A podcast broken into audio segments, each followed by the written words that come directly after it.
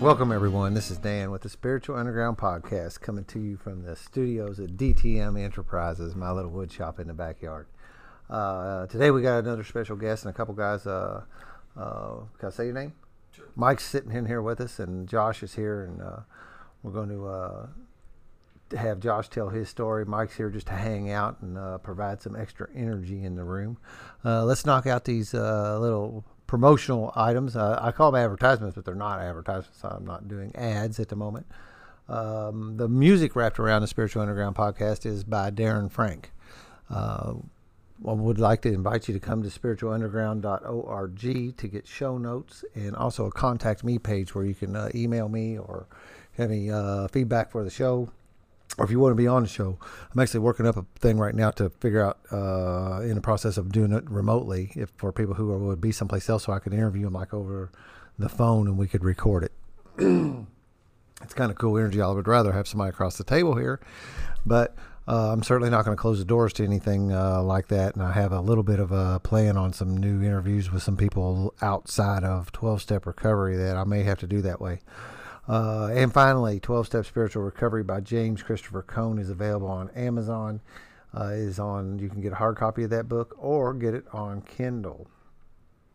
So my buddy here, Josh, is uh sobriety. You just celebrated not too long ago your one year. Correct, one year. Yeah, family was there, cool stuff. Watching you're another one of those examples, and I like to have that uh, around here. That first year is just magical and uh, the growth that happens is like so like exponential that happens. It's just boom man. Mm-hmm. people go from uh, some kind of beat down shoulders forward you know yeah. type of thing to, to blossom. And it's just really cool to watch guys do that. And i think it's important to have those stories here because uh, it's one thing to hear about those these guys that come in that's got 16 years or got 14 years and you know all that uh, but the new guy that's coming into recovery is going to relate to somebody that's close. You know, that one year mark is something that's you know looks that's right. more what they're interested in than, than 16 or 15 or hell sometimes it's do you, you know the 30 day guy that's who they're interested right. in. When you got two days, that 30 day guy looks mighty interesting. Sure. So we'll start off like we always do with your sobriety date. So that would be February 11th of 2018. Right. As I say, I had to tell him right. Mm-hmm. Um, so we always go different ways with this. Uh, most people start. Uh, there's three things there's I've learned, and we have the three elements that we say uh, from mm-hmm. the recovery annals. That says what it was like, what happened, and what it's like now. Uh, what I like to do is make sure that we touch on some of our childhood stuff because Correct. I think most people, and it's been everybody that's sitting across the table from me so far, has agreed that they knew something was different before they ever took their first drink. Correct. And usually there's usually some kind of traumatic events back there. Whether if you want to discuss them or not, that's one thing, or how what detail we get into them. But I do think that's important to talk about.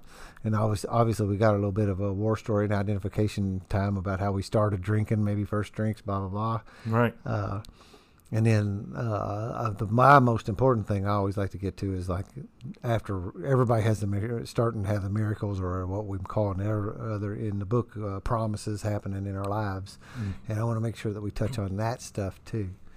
So Sounds good. I'll say uh, one, two, three, go. One, two, three, go. Yeah. Where do you want to start, man? Well, you know, I, I, we were talking about my sobriety date earlier, and I was telling you that um, you know I really didn't I, I knew it, kind of knew what it was, but I, I do it a little bit different because a lot of guys count their days. Um, I personally don't count my days. Um, I, I just know that you know the the day that I wake up, I need to stay sober, and I have a program that I need to work. Um, there's time in the bank uh, that's there, um, and that's always helpful. But for me, uh, it's just more about you know today's task is to stay sober and get through the day without, you know, really taking somebody's head off. Yep. My gut locked up.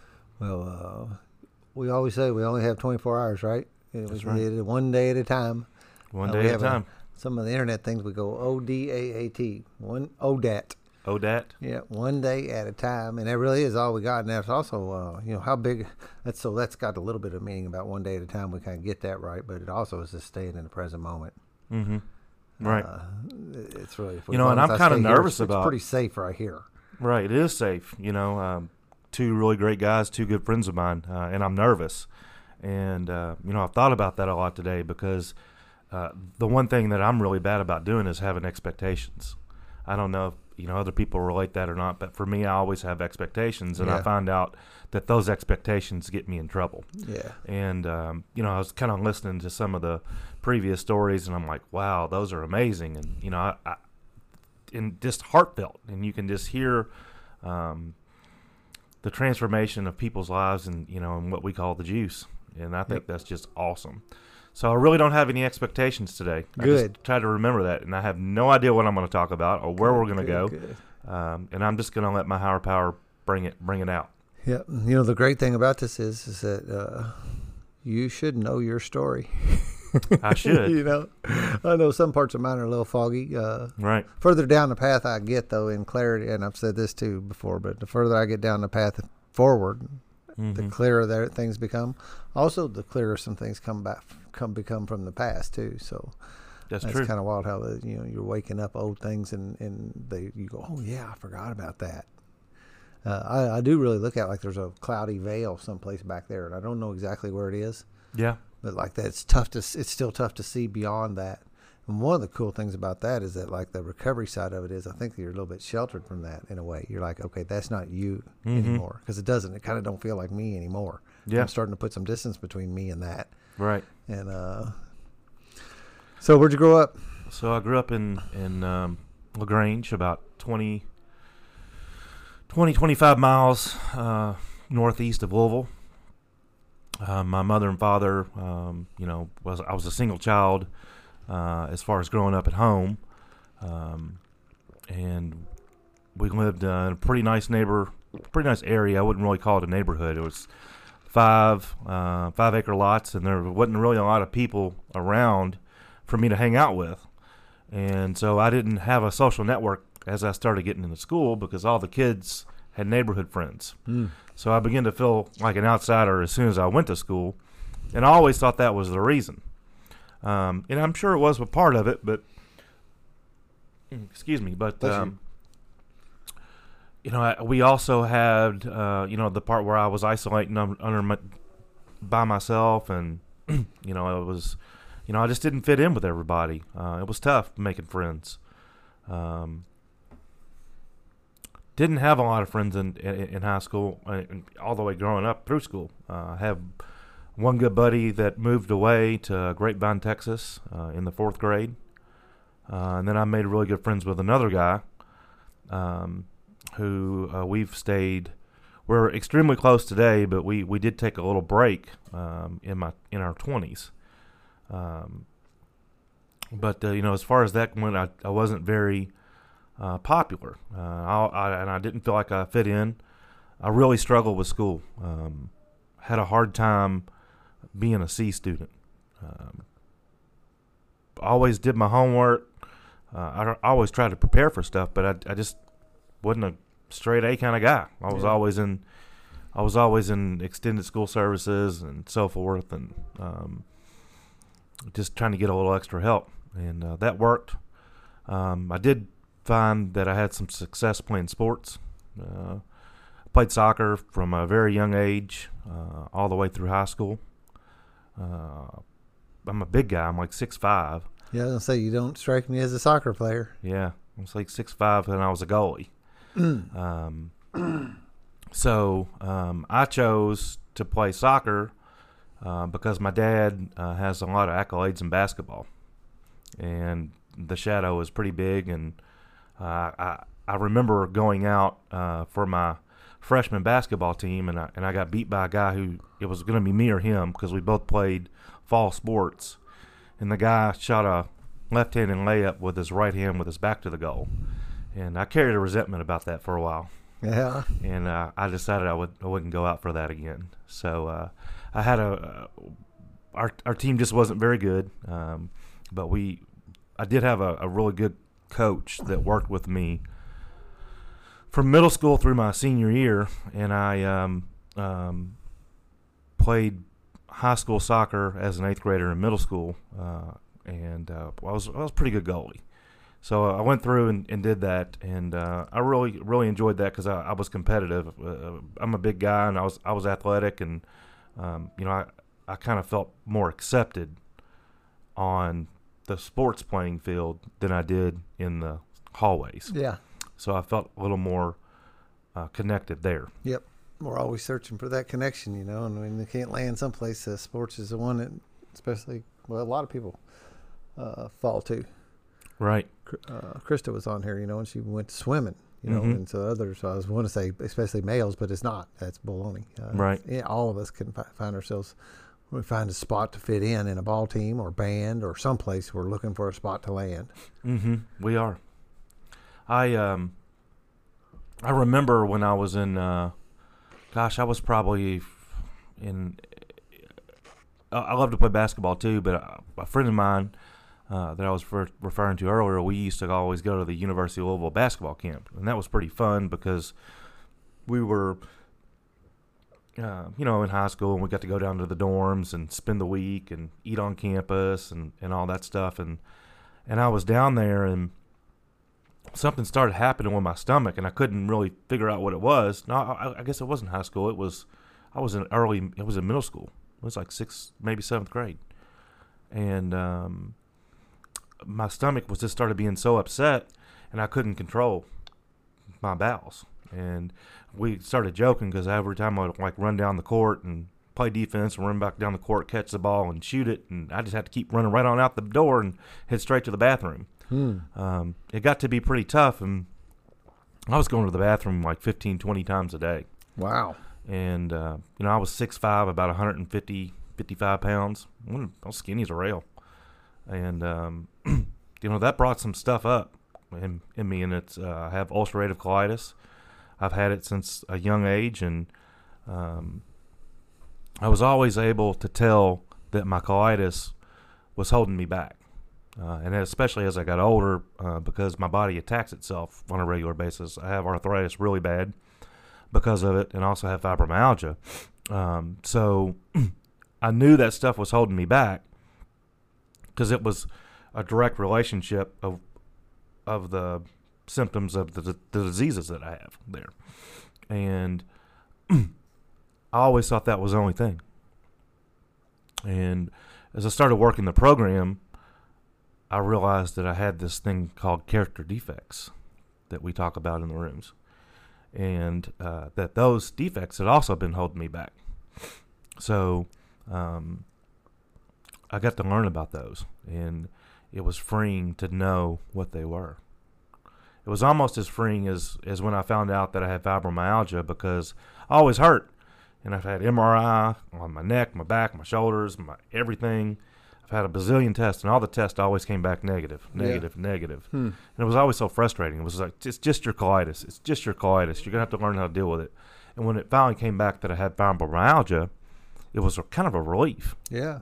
I mean, You it's a, there's a big relief in knowing what the problem is. There's definitely a Uh, relief in that. Like, yeah, that's step one, sort of, but that happens in other places in our life too, like that. mm-hmm. Neat. So when did you find that out? Because you knew about the colitis when you was in high school. Is that what? I'm in middle school. Middle school. Yeah. yeah. So then you dealt with that. I guess you was they medicated you. Mm-hmm. Did it control it? I eventually went into what we call remission, um, so I don't have the struggle of going to the bathroom as much as I used to anymore. Um, Isn't that Um, something that flares up or no? it can flare up. But yeah. you haven't experienced that too bad. Only thing that I really have to deal with with my colitis is just uh, my body attacking itself, the arthritis and, and the aching joints and, and that. You Yeah. know, that's that's what I have to deal with there more than anything. Did you take anything for that? I've taken a lot of drugs for that. Uh, just about um, uh, everything, as far as I've taken Humira, I've taken. It just seems like every drug Let's that's on a the lot of market. stuff that Yeah. see try this, see try that. Yeah, and, but uh, I'm not not very good at being told what to do. Yeah. So I really never have taken the medicine very well. Yeah. So I didn't like the Humira. I didn't like shooting the. I didn't like shooting myself with a needle. Yeah. I wouldn't like that either. I'd have a So little hesitancy to do that, no mhm, doubt. for sure. So when did you start drinking? my parents were both teachers, um, so they um, were very aware of what was going on, and they wanted to protect me from that and keep me away from it. So they really guarded me. another part of my story is that I actually had a brother that um, I never really knew him, uh, but what I did know is that uh, he was uh, in prison uh, for uh, trying to commit arson, and I really don't know what the whole story was, but in a nutshell, it was you know pay somebody off some drugs. Hmm. So he got put in he got put in prison, and then after he came out, my parents did a lot to help him, um, and he um, he was a half brother, and he was excuse me almost double my age, so I didn't really know him at all. But you know he got out, and uh, things started happening, and he uh, um, stealing from people and, and all types of stuff. I don't, he was trying to gather money for some reason. So we got a call on Christmas Day um, that you know after he'd been there, that he actually committed suicide, Wow. and uh, he went back to his hometown and had stolen one of my father's guns and just you know did the deed in the church parking lot. Dang, man. So uh, my parents were extremely protective about what I could and couldn't do. So I was under a shell. About how old were you then? Uh, I was about 18. Yeah. Yeah, I was about 18. So I really didn't have much of a drinking experience in high school. Uh, when I went to Eastern, I did start to drink uh, a lot. Um, I liked Eastern. Um, I toured a lot of campuses, but I liked Eastern. Uh, my dad went to school there and played ball there, and he was an All American there. And I, I kind of liked that. I, I didn't realize that he still had connections 40 years later Yeah. that he knew every single move I made. I don't to this day I don't know how he knew every move I made, but he sure did. Huh. Uh, but Eastern was a little bit different animal because um, they had all these bars, you know, Sutter's Mill and the Dog and the Cherry Pit and O'Reilly's. And the cool thing about those things for me at that time is that you only had to be 18 years old to get in, Hmm. and they would give you a red stamp if you were 18 or a black stamp if you were 21.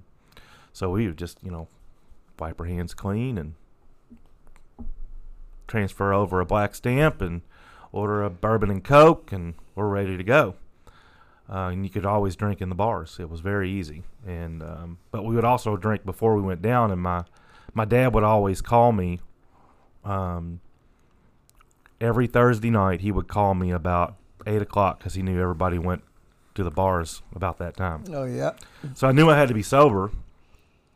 And uh, when he called, so I, I was. And then um, there was a guy from Somerset who kind of taught me how to chug whiskey.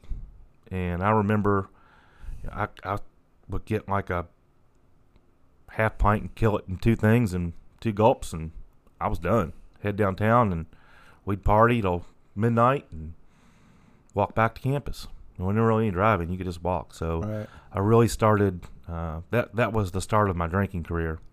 The first night I ever got drunk, I remember.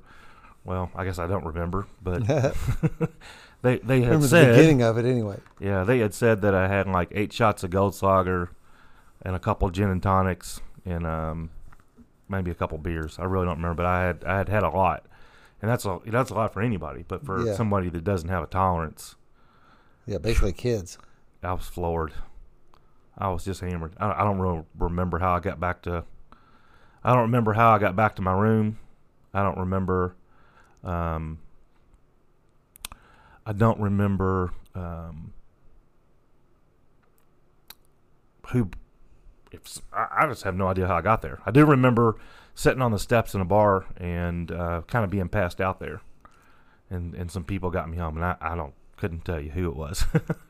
Yeah, I had Yeah, to have it way overshooting the mark. I'd be out and I'd think I'm partying, you know, and the next thing Mhm. you know, I'm I've over I've went past the limit and and, Mhm. And I'm leaning to get something passed out, or I'm in somebody's back seat, or I'm, you know, and, then when you wake up at home somehow, I'm not sure exactly. I do remember being drunker than hell, and Yeah. then, and then being home or being at somebody's home, Mhm. you know, where we wake up and feel like hell. Yeah, you know, and everybody uh, down there was there. You know, that was everybody's kind of first experience around drinking. A lot of people were drinking like that.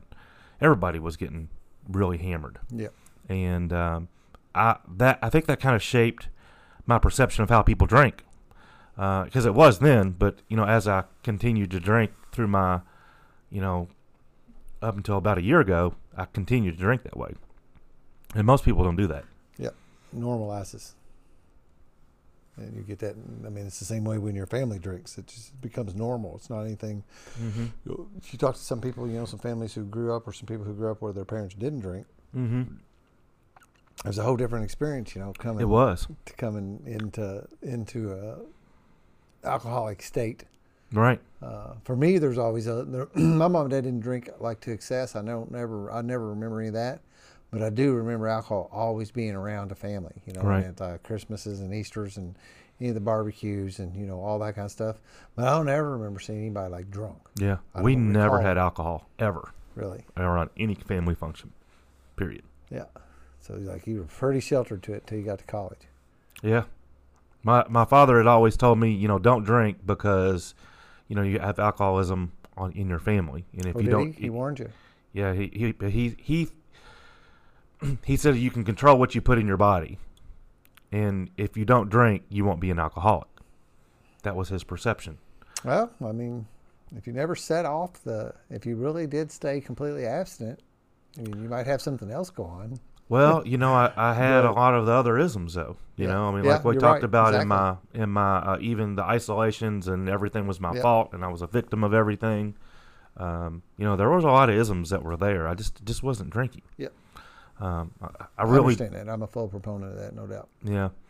I, I, I heard someone toss the term around, you know, dry drunk uh, one day, and um, you know, to me, that's just someone who doesn't drink but still has all the other isms. Yeah. And uh, for me, um, there's more to my alcoholism than just drinking. Yep, a whole lot, no doubt. Yeah, Uh, it's a mental illness. for sure. So you come, you said, I think you said you bounced around some colleges. Was it due to the alcohol? Uh, well, um, my my good buddy, um, we'll we'll call him HB. He um, he and I were really close, and in, in in in high school, back then we had uh, Kentucky Kingdom had just opened up, and we thought it would be a good idea. Which is an amusement park here locally. Correct. Um, but it just opened up, and back then season passes were twenty nine ninety nine. Yeah. And as a you know 16, 18 year old boy, I wanted to go there and go to the water park, and we wanted to you know chase the girls. That's that's why we went for thirty dollars for the whole summer. It was a brilliant, brilliant uh, thing for us to do. So we went and we had some fun. And uh, we uh, while I was there, um, there's a big sky bridge that over that goes across the big loop that goes around uh, the fairgrounds because the park is actually at the, the, the state fairgrounds. And uh, my buddy and I saw um, this group of girls. And, uh, Hmm. let's see, there was uh, there was five of them, two of us. We like the odds, so we started talking, and uh, you know, long story short, that's that's when I met my wife. Oh, was it? Yeah, and that was, and that was ninety four. So we dated all the way through high school, and we uh, dated through college. And she graduated. I graduated uh, a year before she graduated. So the first year I went to Eastern, and she was at home in high school. Second year I went to Eastern, and she went to U of L. Uh, third year she went to Western, and I thought, you know what, I'm kind of tired of this partying stuff. I want to go to to Western, and I want to, um, I really want to like focus more on my studying because I I did a lot of partying at Eastern, uh, a lot, and Geographical cure. Thought if you moved, you could. yeah, And that's Well- there's some validity to that some extent that you can like knock off a pattern, you know. But problem is, everywhere I go, there I am. right. Well, uh, and I think with me.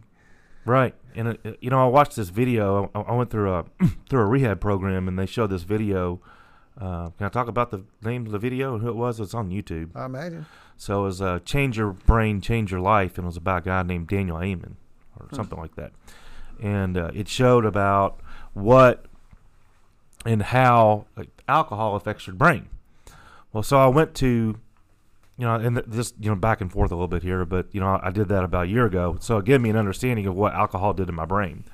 Well, I went to Western, and um, back in college, to get serious about my studies, and I really studied hard. I really dove in. Uh, Western was a big fraternity thing, and um, you know I knew my parents were not going to let me join a fraternity, and um, you know they at Western, you know the fraternities don't want some strange guy coming to their parties. You know at least that's the way I felt.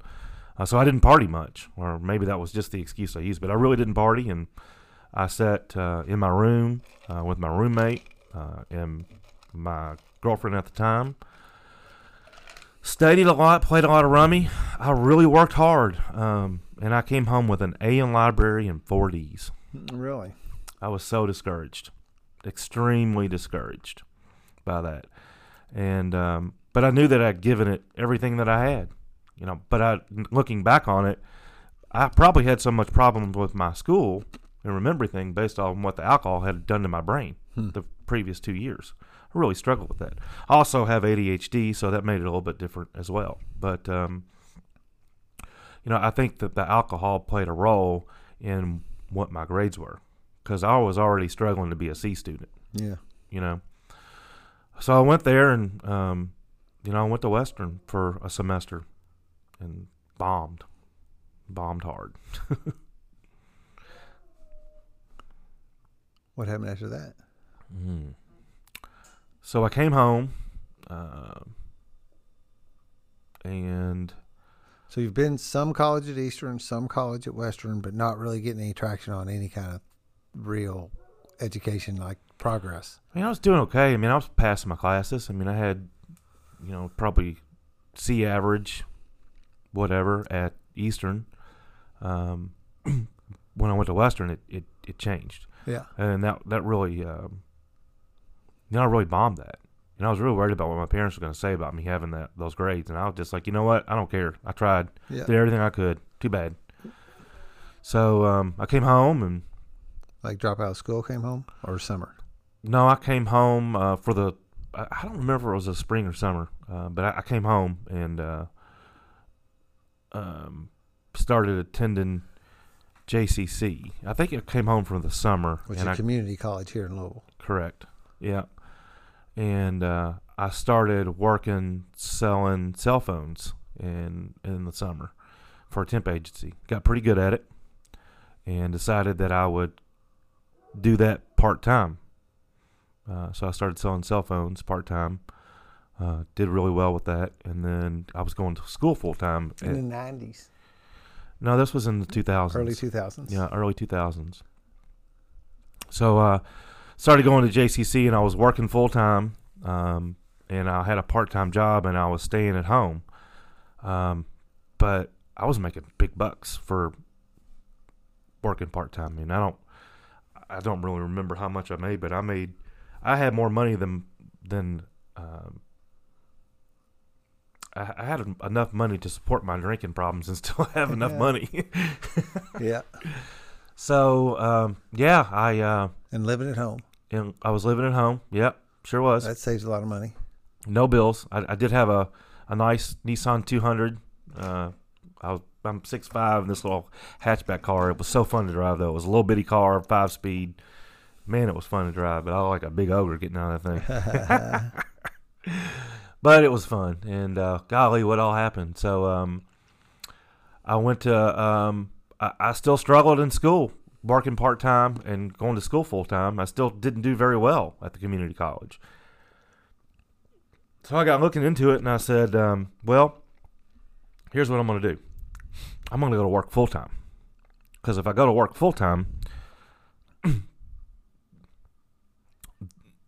they'll pay for my school. So now I can really make money, and they'll pay for my school, and I won't go into debt. So I did that, and I took a went to school part time, and I switched it around, and that did help a little bit. Uh, and then I had a really bad car wreck, uh, like uh, somebody pulled out in front of me uh, on on the north side of the Ohio River. I, I think they call the place Indiana. Yeah. They have initials about everything, like DTM and G and G, and I don't I don't know what all G and G. you know. You know, there's all these initials. I, I don't That's it. the way we go. It's all coded up here in the it's all north. coded. Yeah. So that you so that you Southerns out in Kentucky can't find your way around over here. So did TSSR get the name Right, on this side of the yeah, river yeah, that or on, on, on the other side of the river? Yeah, I'm the one that created that acronym. First time I, I actually made something for Christopher a box. Yeah? That's in that he he's used it for the like the juice jar for the Yeah, donation box. I saw first. It says TSSR on it. When I made it to him, I handed it to him. He goes, and, and you can see he was embarrassed, you know. And he goes, "What does that stand for?" it's a twelve step spiritual recovery. He goes, "Oh, I, it, I- it has a nice ring to it. I like the way it kind of it's like short and brief. It's Yeah. like boom. Yeah. Oh yeah, that thing. I got it. So when you said G and G, what was you talking about? The radiator shop up here? That's right. How do you know that? Because we drove past it. Just now, so that's the only reason you know it, because it's like Yeah. a little bit like legendary here. yeah, I've Like never. so, the heard- Sportsdrome, you know the the speedway over in Jeffersonville. You know, they had like G and G sponsored down their G and G cars, G and G radiators. Like, I mean, for a little shop like what it is, yeah, everybody knows what it is in New Albany or New, you know, and it's still going up there. you know, you can drive past a shop like that and really know nothing about it, but it's Yeah. just kind of a small thing. But Yeah. like driving I have no idea that, what it stands for. I definitely know. I, I definitely get the feeling that there's a guy in there that knows what he's doing. yeah, right. It Right. He like one definitely knows what he's no doing. doubt, Yeah. You know, it's kind of like you know, Grandma knows how to cook. She, you know, the, that old wisdom is there. When you drive past that shop, you can probably feel the wisdom. Yeah, You know, yeah, yeah, no doubt. And there's, a, you know, I grew up right here, and uh, all those little, because there's little shops up and down through there. Right next door to it was a little real old fashioned drugstore on the other side of the street there, and it was one of them little little bitty drugstores, you know, and had you go in there and get candy, and it's the only thing I ever got there was candy. Yeah, I think they may even had a soda thing in there. Really interesting. Yeah, Well, so I had I had this really bad wreck, and I got um, in that two hundred. in that 200. I totaled it. Guy pulled out and had a uh, it was a big pickup truck. It's kind of a, like a mechanic's truck. It had steel toolboxes on down the side, and I was getting on um, Interstate 65 over by exit four, and there was a road called Broadway. And I, as soon as I was there, the guy just bam, and uh, that that really really jacked me up. You were sober though. I was sober. I was actually going to um, get coverage maps for the uh, store that I worked for, as I worked. Cell phone coverage maps. Yeah, cell phone coverage map. Because back then you had like a home area Yeah. instead of being able to travel. You know, and back then it was 19.99 for 20 minutes or something. It was 30 minutes or whatever. So totally different world than what uh, what what we have now. But uh, totaled the car and uh, hit my head, and uh, that really messed me up because I uh, I uh, had to go to counseling. I had to be. I was. I, they they said I was bipolar. Um, I was depressed.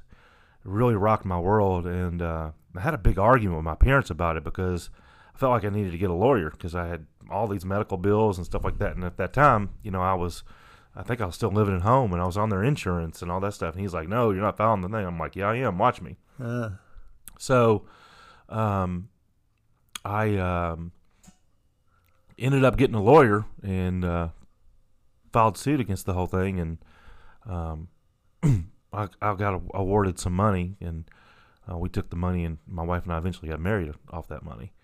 Uh, but man, it really it really messed me up, and that really started my drinking because I had to start going to this counselor um, and seeing him, and I remember. Um, I think my drinking really started elevating. And now that I'm, excuse me, kind of unpacking my story. And um, that Thai food that that Josh brought is getting to him. it is. It's so good though. it was really really good. Josh brought in some uh, some some pad Thai and some couple different kinds of curry that we uh, jammed down on before we started the podcast tonight. So thank you for bringing dinner. I, I was Yeah. starving. I just come out of a hour long yoga practice, and when I sit down, I don't think I've ate much today, man. I'm like. It's a shovel. delicious. Yeah, it is. It's really There's a little small mom and pop place over on the good side of the river. yeah, Uh, where all the good cooking is. right called Salatai, and uh, man, if, if if you like Thai food and you're in this area, someplace to definitely check out. Yeah. But now we can. Now I know it's just uh, down again. It's getting to you. It is. That's okay. No big deal, man. As I always say that to the listeners, this, this thing is real, man. That's what happens, and Yeah, get what you get it's when it's you here. come into the DTM studios. The DTM. See those initials? I like it. Yeah. So uh, yeah, so I had this wreck and it totally uh, messed me up, and uh, I struggled, and I really started drinking uh, a lot um, during that time, and I had to go see this counselor, and I was so freaked out about going to see a counselor because to me and my family it was, uh, you know, counseling was a bad thing, you know, and I'm a man and I don't need this type of stuff, and I should, you know, I'm not supposed to have feelings and all that, but uh, my feelings were out of control my, my I was I remember I was at and I was completely out of control. Uh, my, my sales numbers were almost 200% of goal every month for a year and a half when I was selling phones, and then the month after the wreck, it had dropped to less than 80%. Wow. Uh, totally, totally messed me up. And uh, you know, and, and, and, you talk about uh, ironic events. So, my manager at the cell phone store was the daughter of uh, the guy that my brother tried to burn his barn down. Oh yeah, absolutely.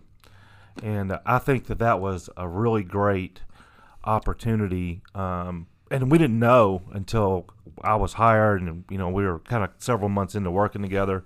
And you know we have a um, I wouldn't say we have a friendship today, but we're still connected via social media. And we had a 20 year get together reunion not that long ago, and, and she couldn't make it. But what was important to me out of that was that I got to learn a little bit about her and who she was and what her family was about. And I think she got to learn a little bit about me as well. And uh, so that was just always real interesting, uh, you know, that that happened. So, um, so going back into all this uh, stuff, you know, I really did struggle with alcohol. With with alcohol, that's what I really started drinking hard there. But uh, looking back and unpacking my story, the one thing we talk about in the rooms a lot is fix, manage, control.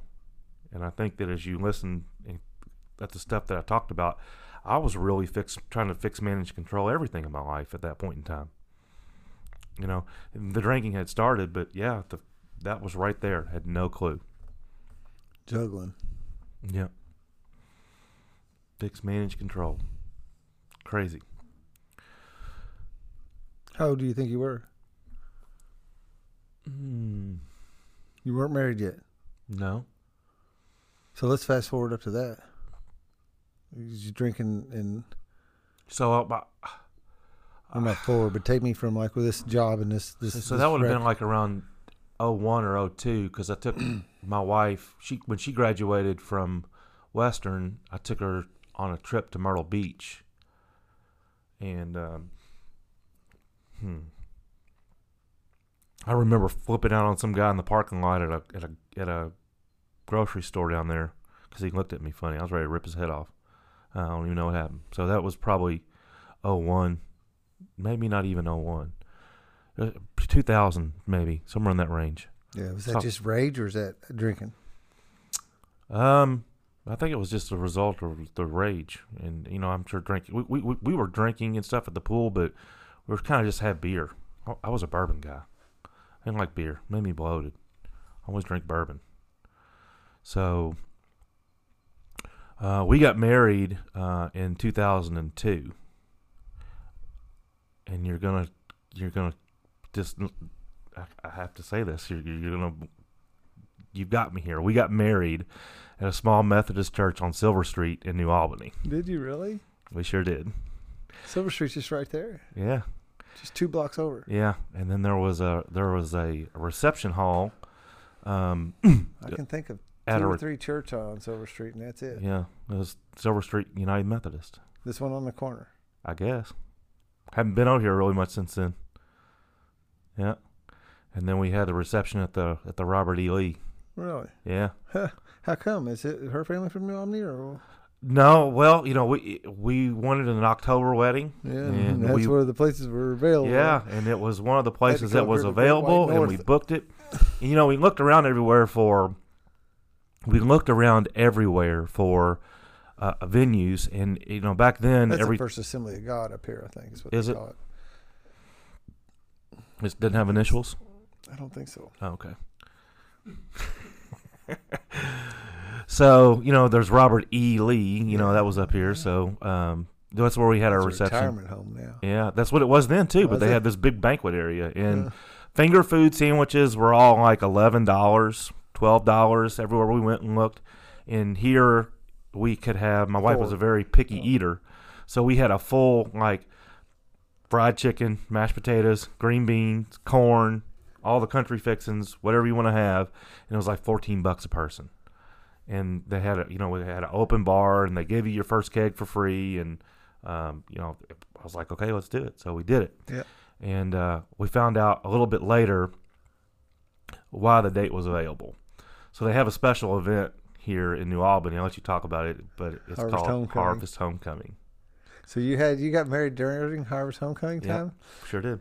So nobody on, was same, on Harvest Homecoming Day or whatever. I guess it's a weekend thing, but Yeah, it's like Thursday Saturday. through Sunday is what it's a. Well, but it's a it's a little bit longer that because like the weekend before that they have a parade and then they have all them booths and stuff all open down in New Albany where you close off the streets and, and Yep, from Thursday to Sunday.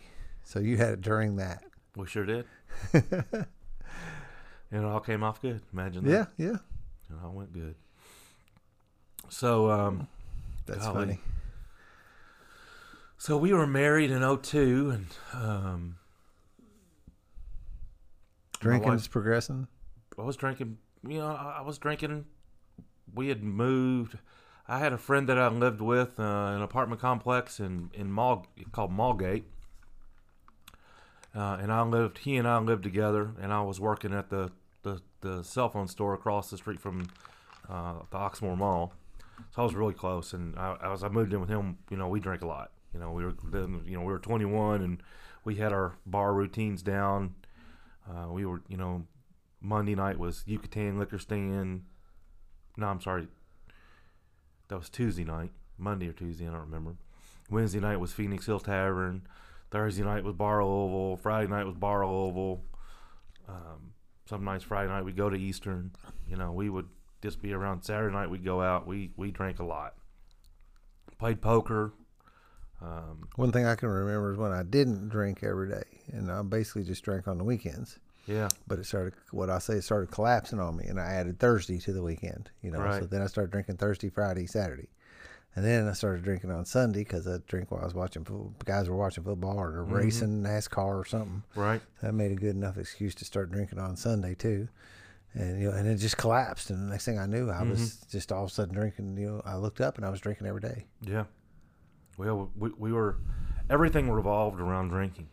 Yep, everything was planned playing around. that. cards or if it was going out to whatever, whatever bar. It was all, um, revolved around making sure there was alcohol involved. yeah, watching football on Sundays and cooking out. Yep. Yeah. And then we get the NFL Sunday ticket and all get together, play poker, drink beer, and But the the apartment living was before the marriage, right? yeah, that was before the marriage. Yeah, Okay. jumping around a little bit, but yeah, it was okay. before the marriage. So then um, my wife's father passed away from lung cancer, and then my buddy and I, we, um, you know, he he moved in with his girlfriend, uh, who's now his his wife as well. Uh, they started living together, and then I moved in with my wife and her mom at their house because I was trying to help them out a little bit and you know just kind of mowing the yard and doing things that needed to be done and uh, eventually um, we um, her mom got her got her own apartment and my wife and I got our own apartment but we were still real close and um, you know we we were there together and you know we would hang out and do things and you know s- still a lot of stuff revolved around drinking you know we, we She had- drank too. yeah, yeah. You know, she. We, but we've all we, we had been together. We had been together for so long. We were always a big advocate of, and, and I'm still an advocate of this today. Is that I want her to have her life outside of me, and I want to have my life outside of her, and we- I also want to have a life together. Uh, I, I want her to be able to go out with her friends and do things with her friends, and Yep. I want to go out with my friends. Yep. Um, so I used to go out. Um, you know, we we were living together, but I started going out to the bars a lot then with a buddy of mine, and we were just really big into shooting pool. And we would go out after work. We worked together. We would go out to work and go out after work together, and uh, you know, get there at five o'clock and leave at three o'clock in the morning. You know, and just constant. So we lived together. My wife and I lived together for a while, but uh, I was spending more time out drinking in the bars than I was being um, a husband. I remember pool was a big piece of my drinking. It was the way we warmed up. We'd always start at the pool hall. Yeah, And there was always a time when I was really good. I don't remember how many. It was like 3.73 beers, three something like that. seven three. When I'd be really good pool player. Right, And then and I'd go over the hump. right, You know, at two beers, I wasn't very good. right. And I don't know where that spot was, but I Yeah. remember and you know, it was like, if I could just stay this good right here. Did, did you ever use the excuse like, oh, "I'm gonna have a couple beers to like calm my nerves, makes me a steadier"? Oh yeah, pool player? yeah. You always had to have a couple before you could Yeah. really play. yeah, You just knock balls around for a little bit. yeah, knock them around. And you know, if I've missed a couple easy shots, like I probably need another one. Yeah, You know, I always had some sort of excuse for that. We used to get Budweisers and a shot of uh, Cuervo. Wow. Jose could get a, you know, boom, another Bud, two Buds, two Cuervos, and we'd sit and you know you drink the tequila and then finish the beer and then order another Wow. and shoot pool until you could you know and then Yeah. there'd be some points you know there where it's time to go move on to whatever's next because this was just a little down home New Albany Yeah. pool hall that uh you could get started at and get going and then Yeah. move on and a lot of times we'd end up back there like in the middle of the night Yeah. you know there was already all everything else was all kind of done plus I was like getting a little bit closer to home Yeah. and you didn't have so far to drive. Mm-hmm.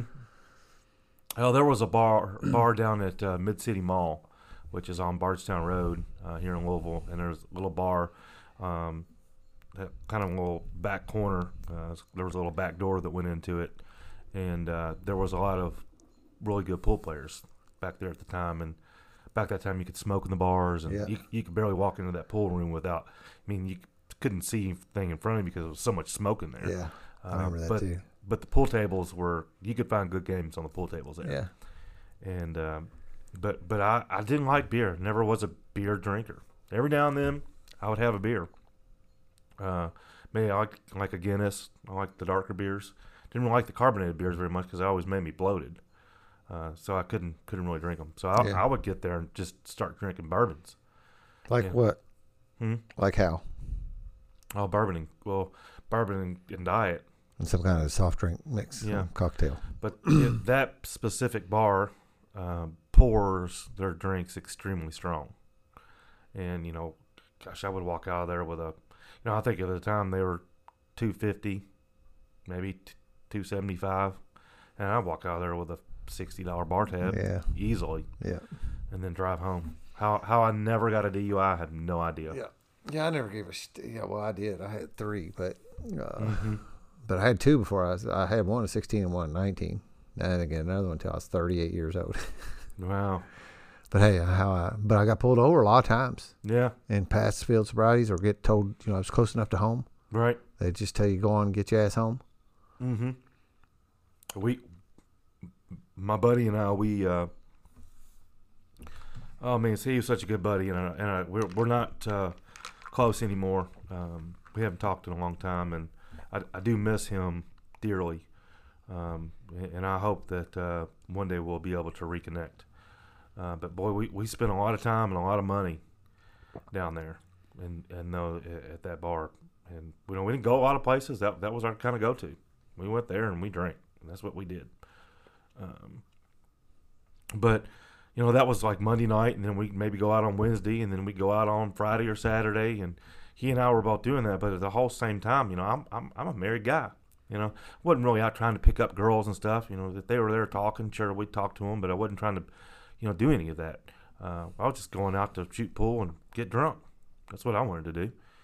And then you know I would come home, and uh, but you know that many nights a week away from my wife at home, and we're newlyweds. You know, I was I was full force going. Um, probably could have been doing other things on those nights. Sure. You know, but uh, I was working all that time too. You know, uh, had to be at work at seven, eight o'clock in the morning. We can go out party at three or four in the morning. Come home, get a little sleep, get up, go to work every day. Um, and I think that there's a a really big misconception that uh, alcoholics don't have willpower. Yeah, no doubt. Have you ever heard that? Get, yeah, yeah, everybody always talk about that. That you know, it's a lack of willpower, or not we, you know, will be put on us, or people will be in here that think that just not, if they would try hard enough, they'd be able to stop drinking. Right. Yeah, and you talk about the willpower, drag your ass into work when you got one of them thumper fucking headaches and your eyes look like you know, E. Coyote after he gets run over by the train. Uh, Right. Willpower. You know, I can fast forward on that just a little bit, but later on in life, my wife and I, we, we had three kids, and I, I, do, a lot of coaching. And so I would always coach three different teams of soccer at the YMCA. And, uh, you know, I would stay up till three o'clock in the morning drinking half a fifth of bourbon, maybe more, smoking a pack of cigarettes. Had to be at the soccer fields at eight o'clock in the morning to coach soccer. yeah, Never missed a game. yep, man, you're right. That's why the other thing says when once they harness us and we get us on the right track, we're hell of workers That's true. most of the time. yeah. So um, let's progress uh, the disease along a little bit. As you got you got married and you're still drinking like that, uh, you're going out every night after work, probably telling yourself you deserved it, right? You worked hard. Yeah, Yeah, I mean, I I drink over good stuff and bad stuff. Any decision I needed to make over. you Well, I mean, you know, you're just if you're married and that kind of stuff, you're doing some kind of head game to not go home. No, my wife was. Uh, you know, Was she not there? back. You know, she did. She, you know, I was very honest. You know, I'm gonna go out and go drink. She, she didn't. It was okay. Yeah. Well, I meant with myself. How do I justify not going home every night? You know, I mean, you got to know that this married thing, unless that was that wasn't modeled for you as a kid. That's not what your dad did. No, they were Right. home together. So you know, like you know what? together. There's something going on that told you it was okay to leave after work and not go home, I guess, and then go out and drink well, I and just wanted to do what I wanted to do. Yeah. Yeah, you know the the self. most people tell most been- men say that they you know they've worked hard all day by God, and I'll go when I get off work, I'll do what I need to what I want to do. You know, and a lot of people this is like I'll come home and I thought you know I bust my ass all day long, man. I deserve a drink. No, You have no rationalizing that. no. I just did what I wanted to do. If I wanted to go out, I went out. When you know, my wife didn't didn't bother me Hmm. about it. It was just like you know, okay. My wife's very laid back. Um, uh, That's not One of the most vibe things- I got towards the end. huh? That's not the vibe I was understanding towards the end. Yeah, no, my wife is very laid back. She's she's one of those people. If you if you can't get along with her, she's you probably can't get along with Yeah. too many people. She's very easy long to get along with, real soft spoken. Um, um, my first girlfriend, um, who's, we're still kind of in contact. As I talked about all the soccer games, my first girlfriend and wife ended up we ended up having kids on the same team, and I coached with her husband. But uh, my very first girlfriend, she she had a very strong personality. And uh, I knew that just didn't mix for me. So one of the things that really attracted me to my wife was that she was kind of quiet and kind of easygoing. Um, and um, you know that's still an attraction for me today for her because I, I she just doesn't doesn't she doesn't get uh, ruffled about some of that stuff. You know, to kind of let me do what I wanted to do. Yep. So um, You had a couple kids. yeah, we had a couple You kids. drank right through that. Yep. Night that uh, my daughter was born, uh, I remember I was sitting down to watch a replay of a Kentucky versus Georgia football game, and I just poured myself a, bur- a bourbon. And it was late at night, you know, the replay was going, and she um, she went into labor, so we had to we had to go to the hospital. Uh, I, you know, looking back on that, you know, I guess higher power thing. You know, we talk about the higher power a lot, and um, I uh, I had poured the drink, and maybe I'd had a sip or two, but I hadn't had enough. I hadn't really had anything, you know. Uh, versus had that been two hours later, I'd probably been several deep into into my bourbon and coke, and that would have been a bad situation because how would I have gotten my wife to the hospital? Yeah.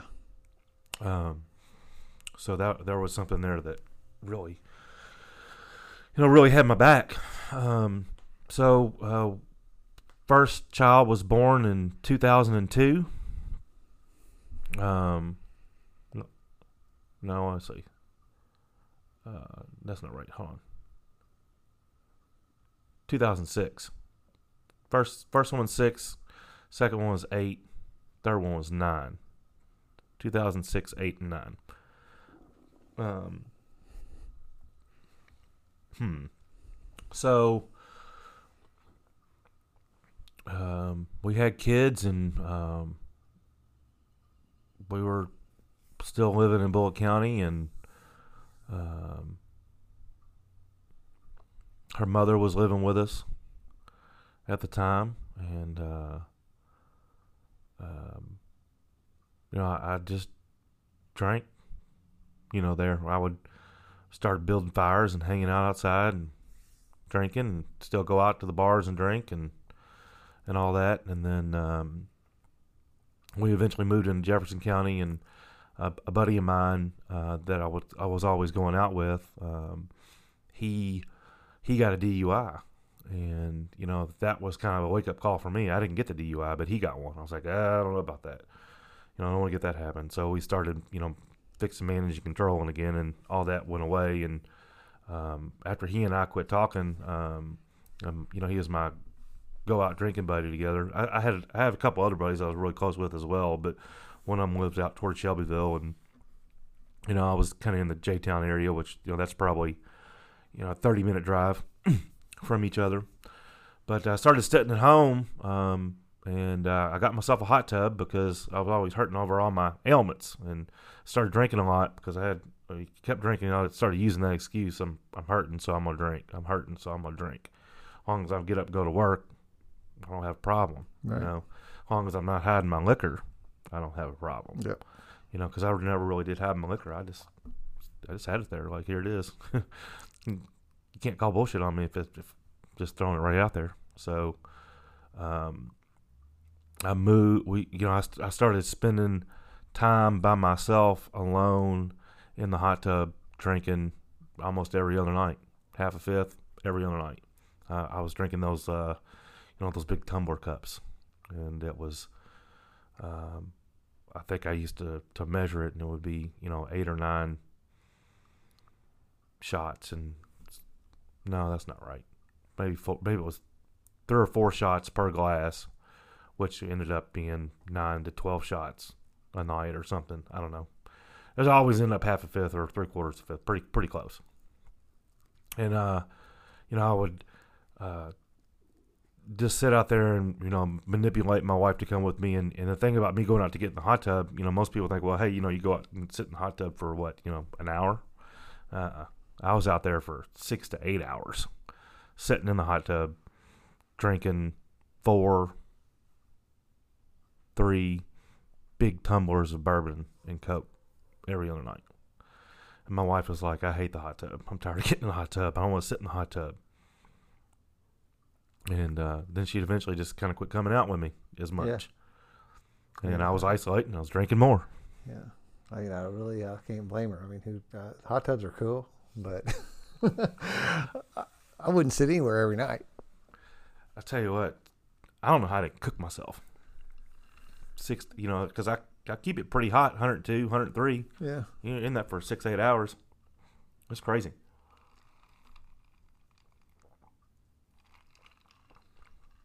So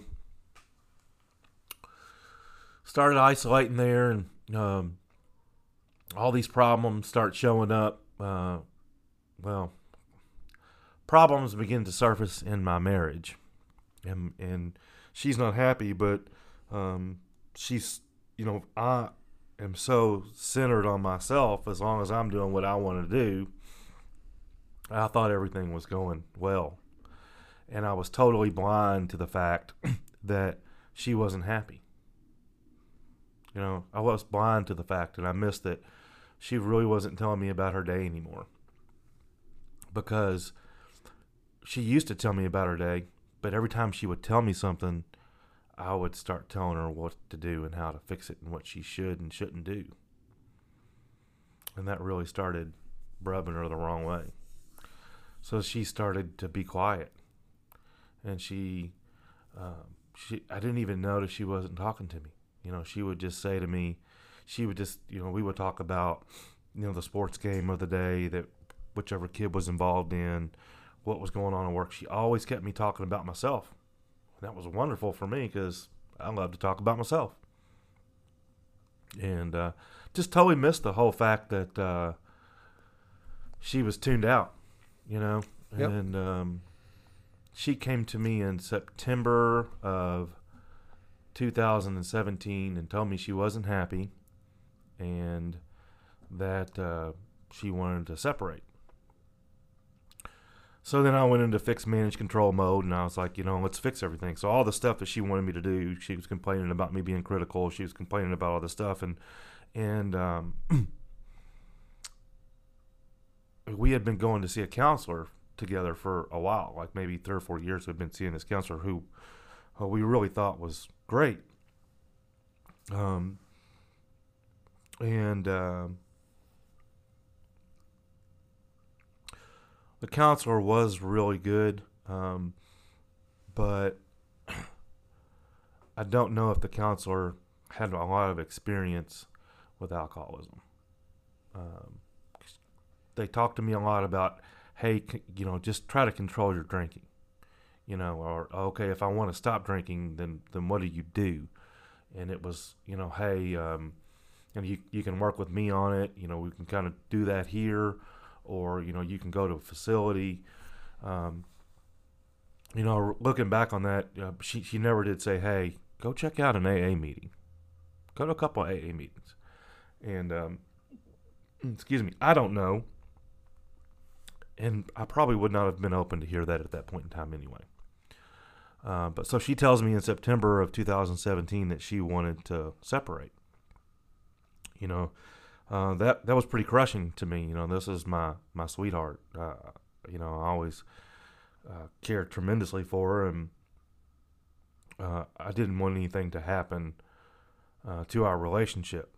And I was like, you know, just give me a little bit, we'll fix it. So uh, you know, let's just say I've always looked at it like a piece of pie, and there was uh, eight things in eight slices of that pie, and she wanted me to fix eight of them, and I fixed seven of them in my mind, um, but I didn't fix the one that was the drinking, and I didn't realize that the drinking was kind of like the cherries Yeah. that went through the whole pie.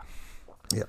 And um, so, you know, I thought things were going well. You know, okay, I fixed all this stuff. I'm not this way. And, you know, my ego's taking over. And I'm like, you know, this is great and we're doing fine and blah, blah, blah. And then I remember her, she had had a counseling session with the, uh, with the counselor. And, uh, you know, come to find out that, that the counselor and her had kind of been plotting her separation from me for a while.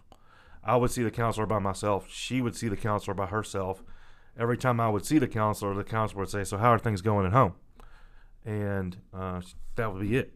You know, she wouldn't say anything. All, but while they were having the other meetings uh, with her, they were planning the separation.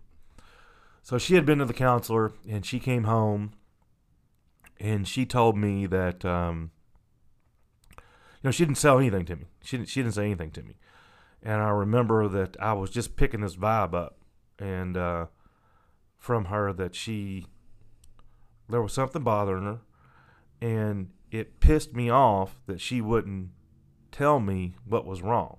You know, you know, there's my ego stepping in, like he or she not to tell me what's going on. You know, I'm her husband; she needs to tell me what's going on. You know, and I had that whole thing, and then I played the victim card, and uh, and I went down. We have a bedroom in our basement, so I, I went downstairs to sleep in the bedroom for a couple nights and just you know I'm I'm, I'm gonna show her I'm the victim here, you know, and um, I don't remember how it happened. I don't remember if it was through a text or something. She was you know upstairs and I was down in the basement, but she came down one night and she told me you know that that night you know um, you know when my my ass hit the fire was uh, you know, she told me she was like, okay, well, here's what's going on.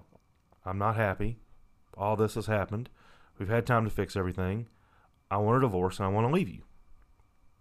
You know, at this point in time, my wife. So, like, just for just to back up a minute, you was really showing her something when she wanted to get rid of you, and you were going down to the basement to sleep to punish her. She's Yes, it probably is happy. funny. She's probably happy you were gone. That's yeah, right. Because you know I've been drinking, probably been out in the hot tub, all that stuff, and having that good drunk snore. And um, Yeah, go on downstairs in the Yeah. guest bedroom. That's just fine with me. She didn't want to be around me anyway. Yeah. she really so okay, didn't. she presented you with this divorce thing, and Yeah, and um, golly, it. Uh, you know, I again was so stuck up in myself, I, I didn't see what was going on, and that hit me. You know, I felt like Mike Tyson walked in the room and just leveled me. I was totally shocked. yeah, Um, but I, uh, she, she's always been um, important to me, and there was there was no way that I was gonna let her go. You know, I thought I, before I thought I could get by with um, drinking and it would be all right, but at, at that point in time, I realized that if there was any chance for me to salvage our marriage, that um, I had to stop drinking. Um, and quite frankly, at that point in time, I didn't know how to, I didn't know I had a problem at all. still didn't. You know, I you just knew thought you needed to quit, but you didn't know you had a problem. I knew she wanted me to quit, but I, you know, I, yeah, you needed to quit because she was pissed. yeah, Uh, but you didn't necessarily need to quit because you felt like it was a I just like to you. drink. I didn't have a problem. You know, I just like to drink. Yep, I get it. I'm just clarifying that point. Yeah, it definitely is there, and um, you know, I um, took off work. We, we we both took off work the next day. Neither one of us went in, and, and we sat there, and the kids were at school, and we we talked about stuff, and um, you know, probably beat it to a dead horse. You know, I don't I don't know if there- anybody else relates to that, but boy, I can get on something and just kick it and beat it and talk about it till it's till it's dead.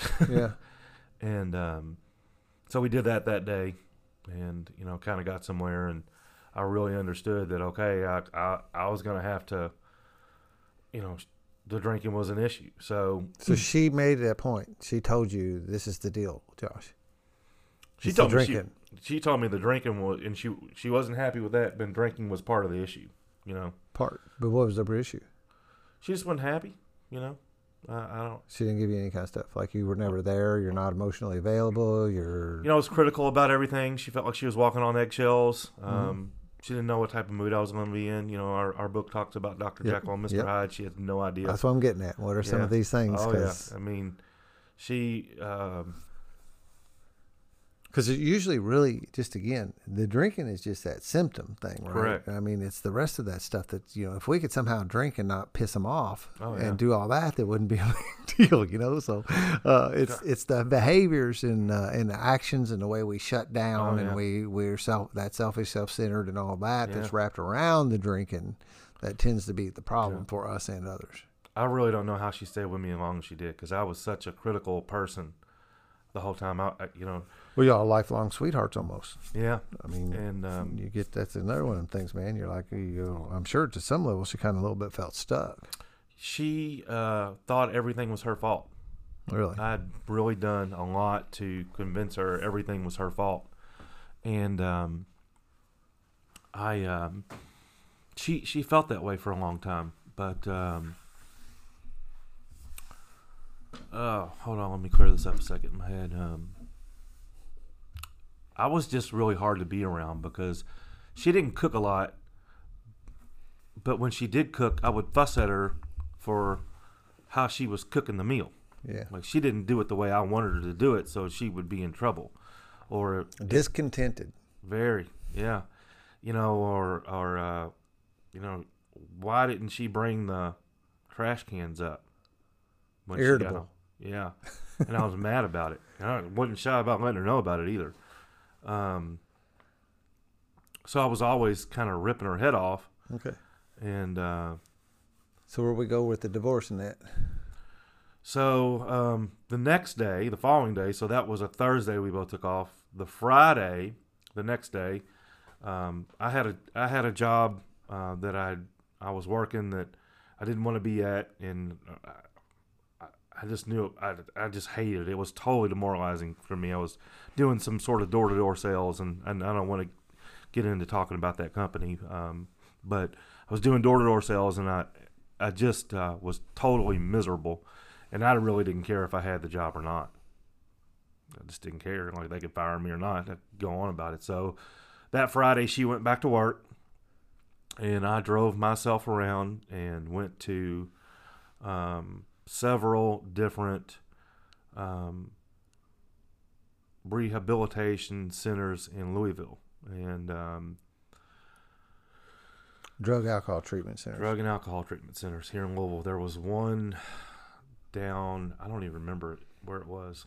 It's so so foggy. All those locations, really. The timelines and the exact locations don't matter, man. Yeah.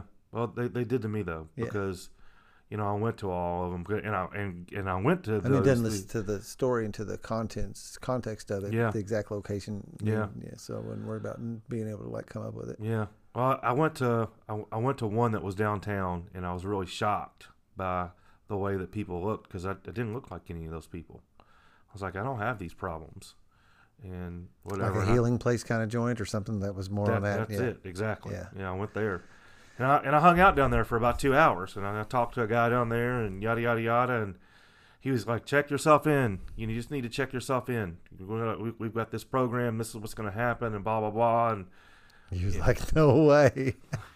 I was like, the, the, uh, these mattresses, uh, uh you know, um, you know, good, good stubborn alcoholic. I, I, I, I knew what was better for myself, you know. But uh, uh, I did not go there, uh, and the last place that I went to was, uh, well, you know where I went. Can I talk about that? I think I can. Yeah. Yeah. So I went to, It's your I- story, man. I checked into, uh, I went to the Brook uh, on uh, Dupont. There's some some places would say all uh, all advertisement is good advertisement. Hmm. So I went there. Free ads here on Yeah. the podcast if you name them. Well, I went there and um, I did the assessment, and based on their assessment, they, they had these two different options. One would be an, an inpatient thing, and, and the other one would be an outpatient thing. And uh, well, I, I like the outpatient thing. That sounded a whole lot better to me. You Oh, I not- knew the not- world not- couldn't do without me. Yeah, nine to twelve. I was ready. Nine Take me 12. off the streets, man, and the world will collapse. I got to be outpatient. Well, especially coming from the healing place. Yeah. Where they were telling me I was going to be committed and all this stuff for quite some time. Nine months or something. And they said nine to twelve. I was like, I'm in because I'm really only doing this at this point because I'm going to prove to her that I don't have a problem. Yeah. So, um, on uh,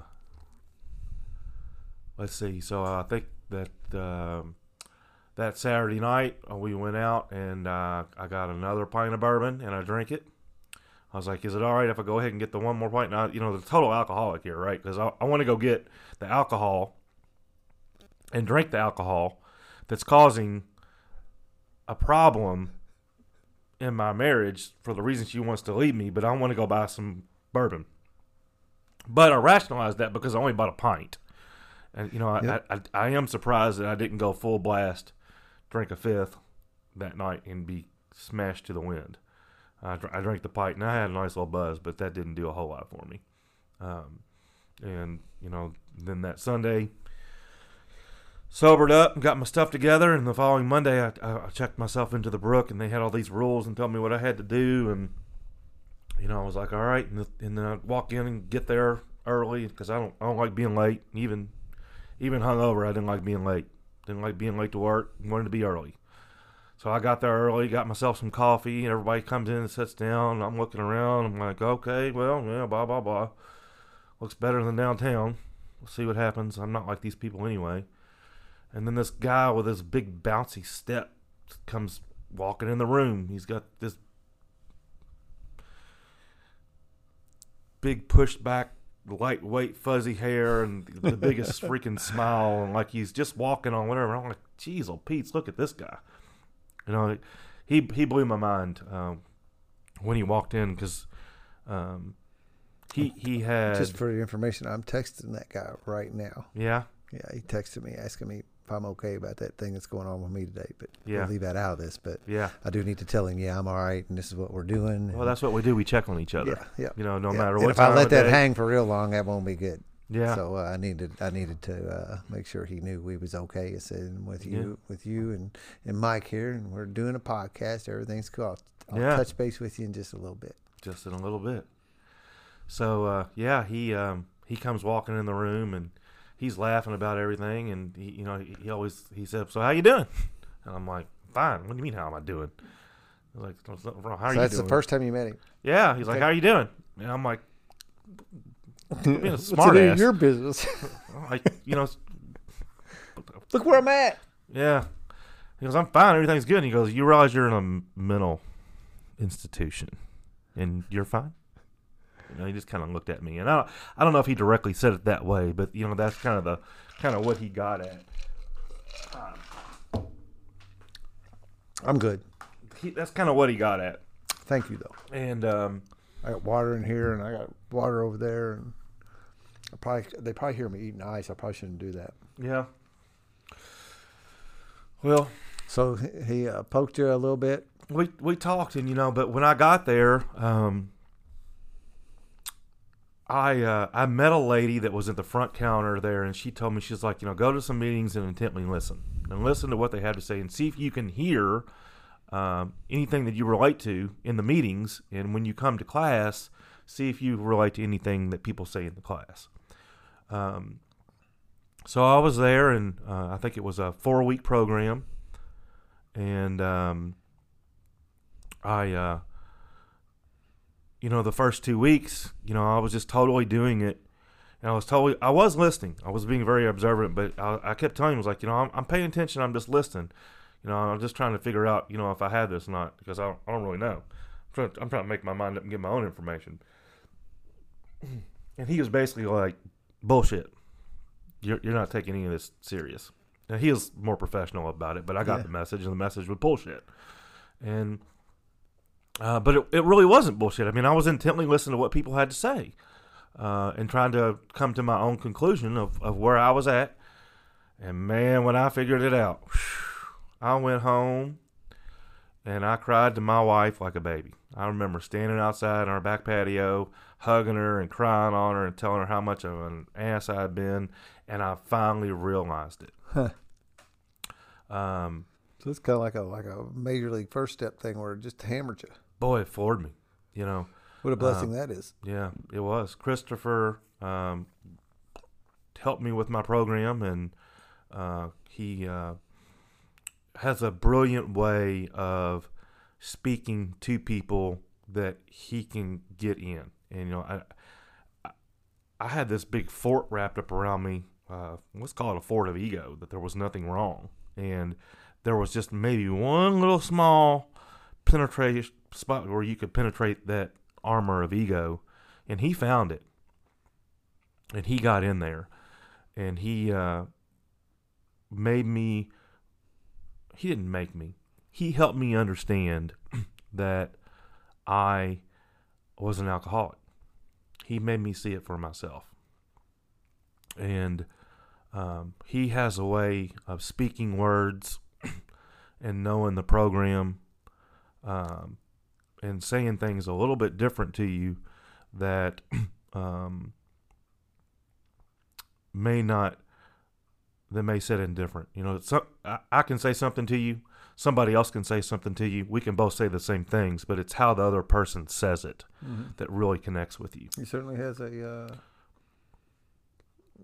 a gift with this stuff for sure. He does. Uh, I believe wholeheartedly that he is uh, a definite master of our program. Um, and, and what helped me with him is that he understood it himself. And, um, you know, if, if anybody's really trying to search for, you know, maybe you've been sober a while or um, maybe maybe you're not, maybe you don't have an ism, you know, he, he has uh, a new book that that he's put out, uh, and Dan has talked about it in the beginning of the podcast.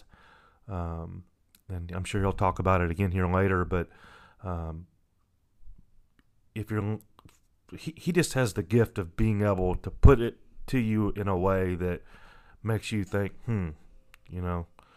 And uh, gosh, that was just such a blessing to me. Um, I, I- went through the 28 day program, and um, actually it was 27. So you Uh, did all outpatients. You didn't do did any, all outpatient. Didn't do any inpatient. Didn't do any inpatient at all. No detox. Nope, nope, no detox. No, I, I, I wasn't a drug fan. Never really was into marijuana. Yeah. Well, a lot of people have detox off of alcohol. Yeah, right. Because, I mean, that's one of the questions I usually ask people pretty quickly. Uh, one of my first top three, you know, when I get with somebody is, uh, "Can you stop drinking tomorrow? Can you? Can we not have a drink tomorrow?" And and I mean it. You gotta ask yourself that, you know, and and we'll see. But some people can't. I had to hit, I had to be separated for days, because otherwise Yeah. I left to my own devices. I drank again. you Right. know, and maybe I'd get it tomorrow, but I couldn't put a string together. I'd be drinking again in a few days. Yeah. But putting myself in, having myself be checked into some place for a little bit, if I could get like five to seven days under my belt, then I got like some momentum when I come out of there with some outpatient. I could actually not drink. Yeah. But but so I, th- that's just a point that I, I I think that's real interesting that you know some people can, and it sounds like you were one that, that actually detoxed yourself. Essentially, you just stopped drinking. I did. I, I didn't have medication Yep. it. Um, That's a good point, man. I mean, it's not everybody can do that, but some people can. yeah. I mean, there was willpower there. You know, I mean, uh, again, after after I realized how much I had hurt my wife and other people around me, I mean, that you talk about something that's humbling for a guy that's Yeah, got an right, ego that's yeah. big. Uh, I cried really bad over that. So, um, I um had my IOP. I did 27 days. Um, a, a previous employer that I had worked for three or four years prior to that had, had called me and there it was under new ownership and they had they had asked me to come in for an interview to to, to come work again. Um, and so I, I I did my um, I did my interview after IOP and I don't know like I did it like it was a day of IOP like it was probably like day 20 or 21 and I'm going to my interview directly out of IOP um, rehab Yeah, leaving And, the um, treatment center, going to a job interview. And I, went, you know, I came to rehab in a suit and tie, and went to a restaurant to meet the owners of this company, straight out of rehab. And I have no idea how I pulled off an interview. like, how do I pull off an interview here? I mean, again, you know, things that happen that are unexplainable to me. That's a higher power. Yeah, And you know, he, my higher power helped out somehow there. And uh, now, I some job. miracles that happened before I worked the steps. You know, I can look back too and see that Mhm. there was there was there was miracles. There was higher power working in my life for my good. You know, we have the ones after the steps, right? You know, and those become a little clearer. Those ones that happen to you when you're still shaky, foggy, you know, all that kind of thing. Yeah. Uh, those those are equally as cool. Actually, actually, probably a little, maybe some more horsepower in knowing that you know you still had this power on your side, even though you're not.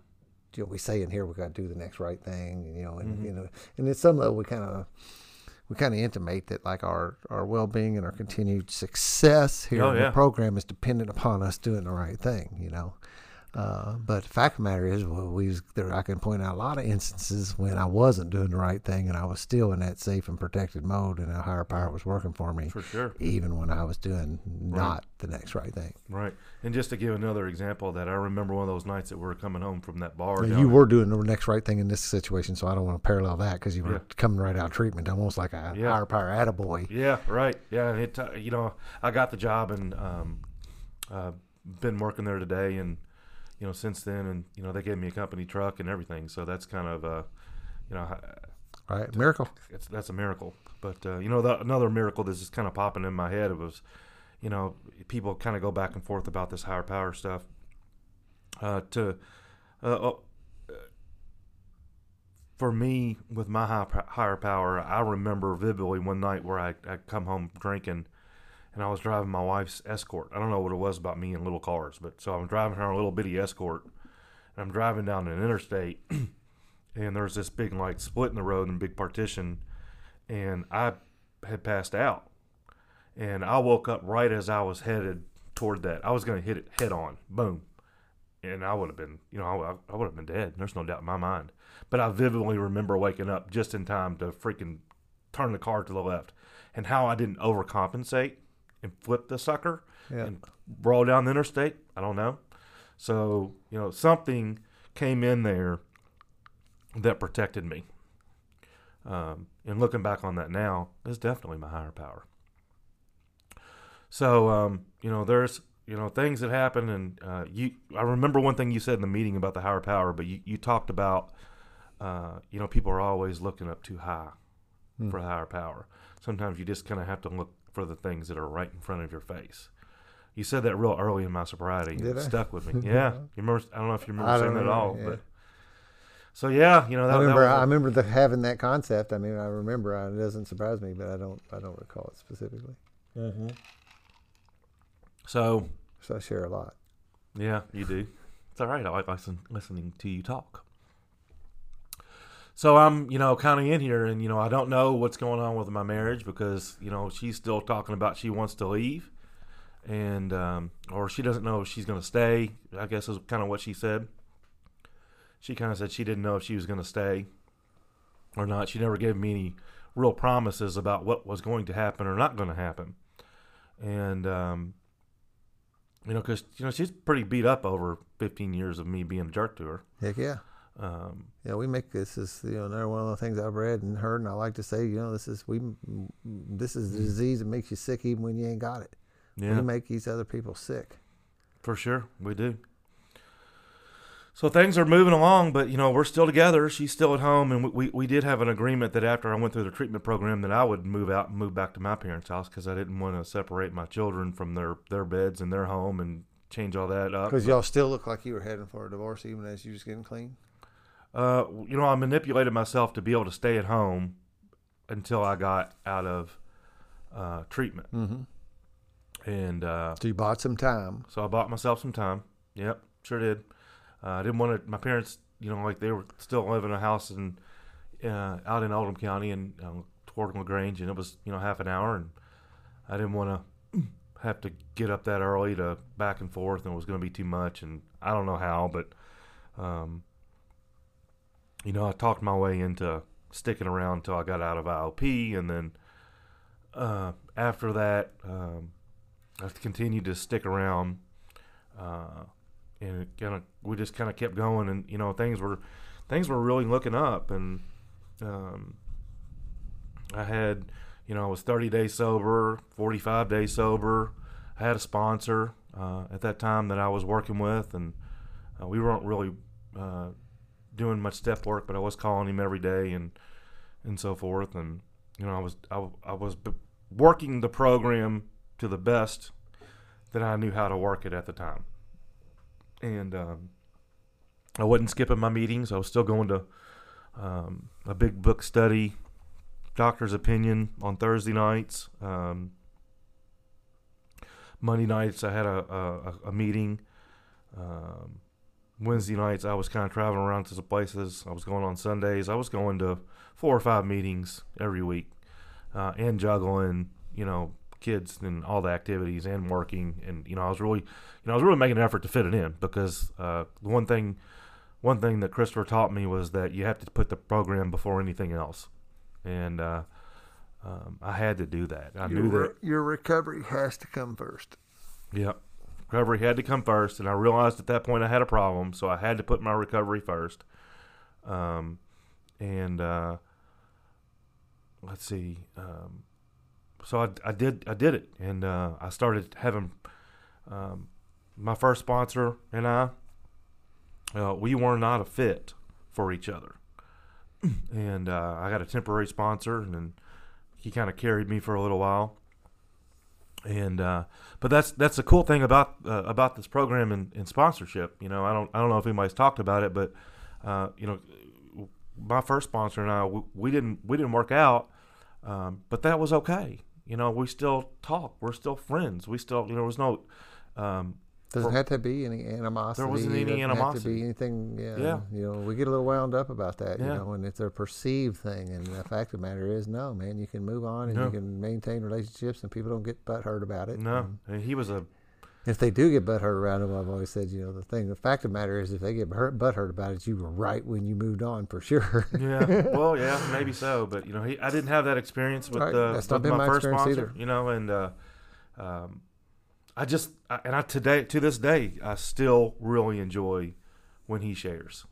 Um, you know, and it's not someone that's in our circle. It's in a it's in a different meeting group that I go to. But yeah, uh, because I that's really what enjoy- attracted you in the first place. Was yeah, yeah. He he had a he had a uh, he always says that I have a disease that's uh, let's see if I can put this together, chronic, progressive, and fatal. Right. And and that That's disease it. for him wasn't alcoholism. It was he he's a diabetic, Mm. and um, he related to that to alcoholism. You know, and he always had all these wisdom things that he would say that I really kind of kind of generated myself through, and I, I I liked what he said. I related to him, so that's what attracted to me to be a sponsor. So things are moving along. Um, you know, we're we're kind of got out of the weeds. You know, we're we're 30 days sober, and you know I'm still staying at home, and you know I've got a new job, I've got a new company truck, I'm managing my stuff. You know, things are getting better. I, I have a commitment to work my program. I've really talked to my wife how I'm sorry. Um, you know, but we we still had marital issues that you know hadn't been resolved uh, from my drinking. You know, all that doesn't get fixed in 45 days. No doubt. Um, the night I got my 60 day chip um, is the night that I, I really got some some consequences. Um, they were meaningful consequences, and they were very tough for me as a person to deal with. Um, uh, I don't know how. Um, quite honestly, I don't. I don't know how I made it through my 60 day night without drinking. Yeah. Um, but but what I do want the message to simply be is this: is that even in early sobriety, if you start picking up tools that this program offers you, then you can utilize those tools, and you can utilize those tools to keep yourself sober. And you know, for me, I had life happen, and uh, I had to figure out a way to stay sober, and I did at 60 days. Because if you can go through this program and you can use the tools that are there, um, and you know, I think the biggest tool that was there is that I is that I wasn't a victim at that point in time.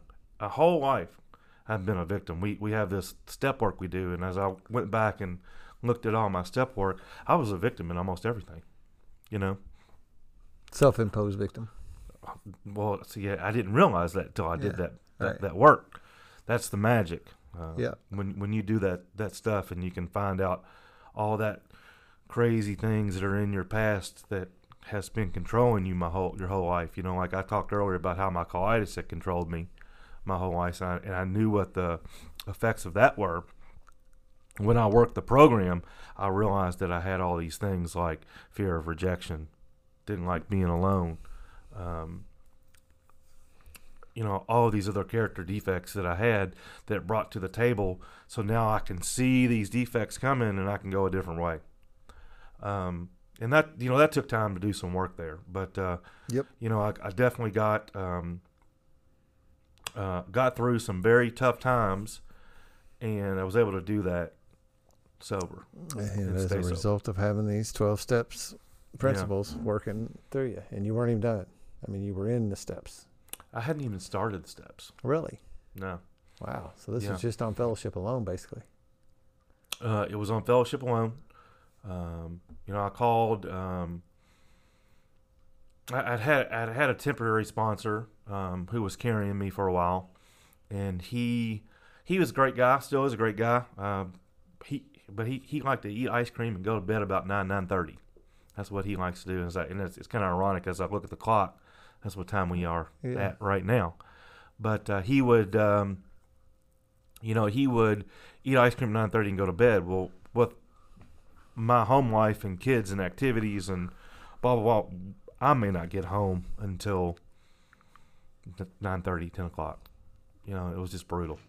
Um, so he carried me, and then after I got uh, some consequences, mm, excuse me, I called Christopher and I said, you know, I kind of told him what happened, and you know, my ass was on fire, and I told him I needed a new new new sponsor and I needed some help, and he goes, okay, well, I've got this guy that I know that's in the program um, that I think would be a great fit for you.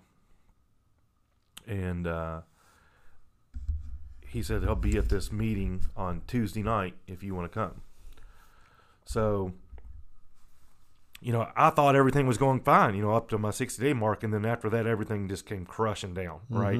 So now I'm back on fire and I'm really just back into fixed management control and I don't know what to do. But I know that if I make the decision, it's going to be a bad one. And I needed to trust someone. And at that time, the person that I trusted the most with everything was, was Christopher. So I called him. He said this guy's going to be at the meeting on uh, on a Tuesday night, uh, and it's a it's a wonderful meeting. We talk spiritual underground, you know. Name of this podcast. Yeah, and uh, I I went, and uh, gosh, I walked into the room and I was so intimidated because the fellowship there was amazing. Uh, all these guys were hugging and loving on each other, and uh, they were all happy and smiling and laughing, and there was this energy that was weird. I couldn't I, I could feel it. I didn't know what it was. Um, but I was definitely intimidated by it. But I knew that I needed to go find this one guy.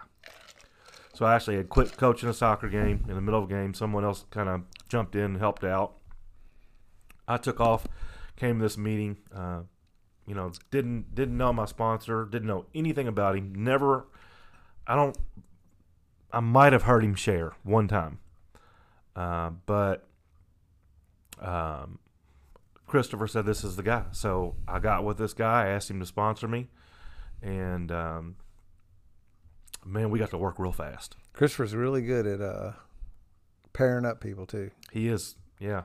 So Like, he put this me, guy's good for you. A good Yeah. match. Yeah, this guy's a great guy for me, and, he, and this guy's a, you know, I've got, I feel like I've got the, you know, one of the best sponsors in the world, if not the best. You yeah, know? I always say, do you hear, ever hear me? Have you Yeah. ever heard me speak? Yes, I have. I've I heard said that. Yeah. Yeah, I stole it. I don't care. Okay. All right. Good. I'm glad. I just thought maybe it was a coincidence you were saying that. Oh no, I stole it. All right. Good. Cool. But yeah, he's definitely to me, he's the best thing. He, he's the best sponsor in the world for I me. understand You know, that. Just so Um, everybody understands what happens is that when I usually speak, I say I have the best sponsor in the whole world, and if you don't think yours is too, keep looking because he's out there for you. And I say the same thing. I have the best home group in the whole world, and if you don't think yours is, keep looking for your home group because Right. it's out there someplace. And Right. So Josh just said his sponsor is the best one in the whole world. Got it.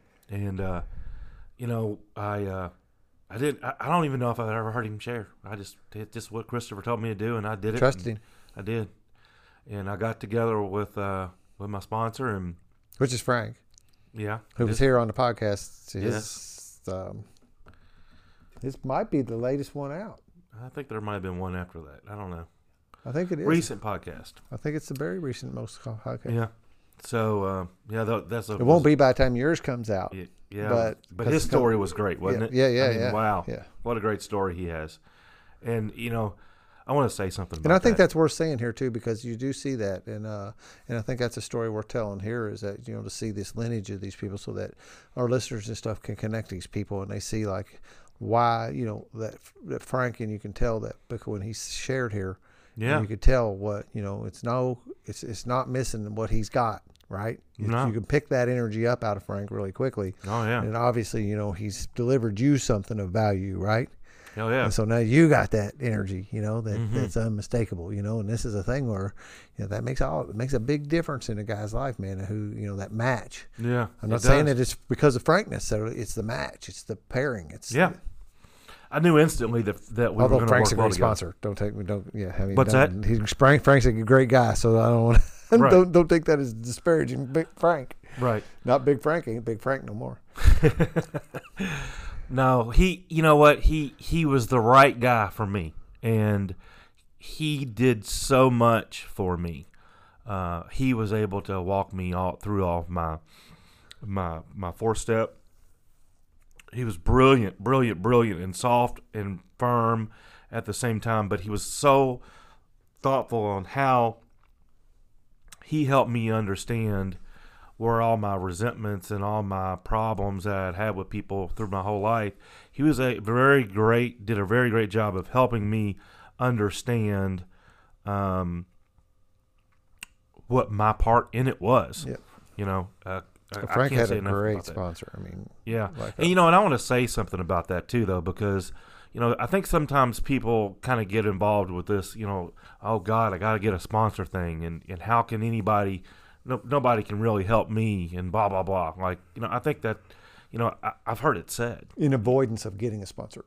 Is that what you're saying? Yeah, in avoidance of you know, kind of new to the program, maybe hadn't done a whole lot, didn't understand the benefit of it. How can some guy It's really That's not a hard, doctor. like you were saying earlier about walking into some of these other places, and it's tough. Yeah, but someone that doesn't have a degree, someone doesn't have all this, you know, uh, course knowledge of all this stuff. Uh, someone's not trained. It's this lay person. How can this person that knows nothing about me help me?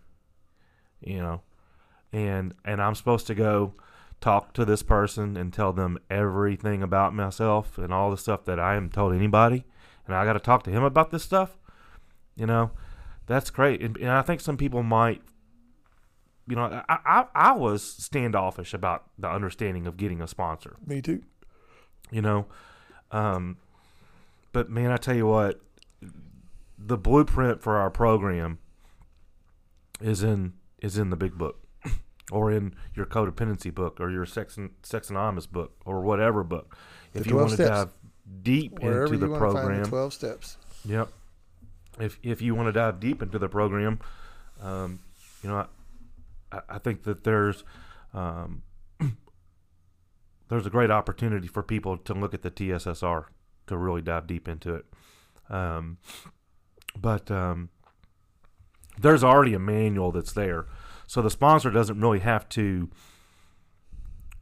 do everything and, and all that stuff. The blueprint's there. He's your, your sponsor's just kind of there to walk you through the He's a- steps. He's a guide. help He- you a with little it. shaman, a coach, a whole bunch of that. Yeah. Mentor. Mentor, yeah, A sounding board, Yeah, a lot of those words. You know, that's uh, as we again. You know, it's the first word of the first step. we, We don't do this alone. You cannot. You're you can do those twelve steps by yourself. yeah, You won't get what's available to you by doing them by yourself. Until Well- you start connecting and doing this thing. Of course, you can't really do a fifth step by yourself, and you can't. right. And I would rather not do a third step. I think you. you Well, know, and I I think you lot of- can, but I think a lot of people try to white knuckle it, and I think they think that well, if I read this book and I go into these meetings, then I will be okay. But The key to the work, the key to recovery, our path to recovery is the 12 steps and working them and practicing the principles and implementing them in your life from this point forward. yeah, That is the key to this thing. yeah, And we say it in no uncertain terms.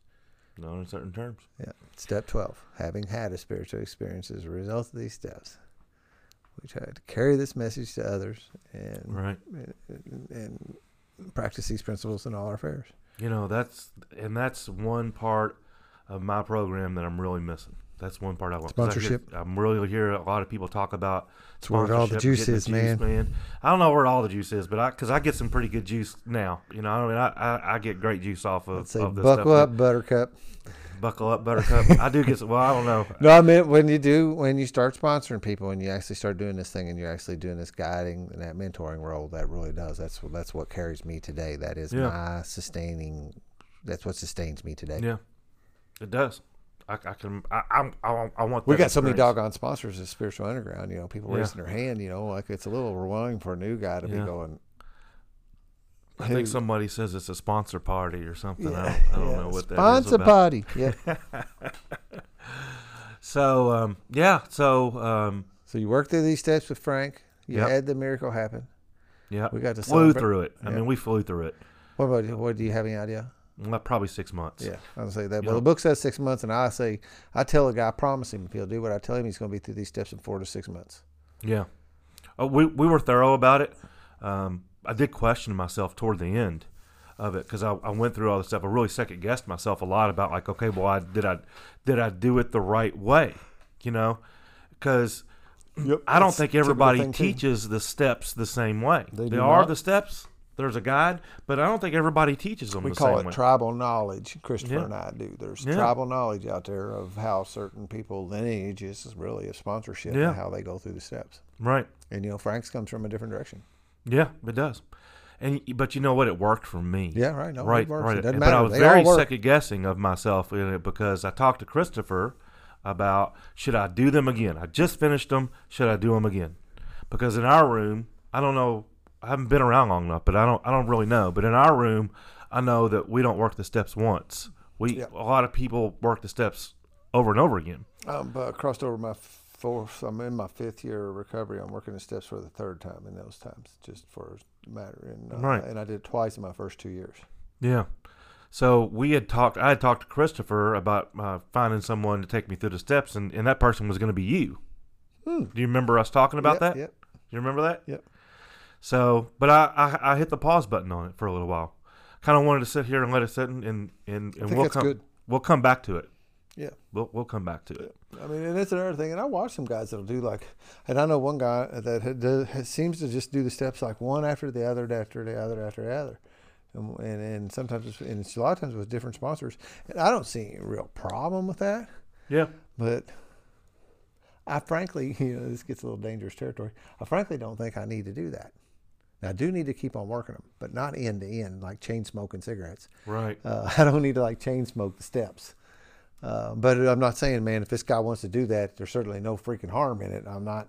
It just seems like a lot, a lot of work, and I'm not sure what you get. You know, I begin to question like what value that is because then that starts getting to be like you're saying.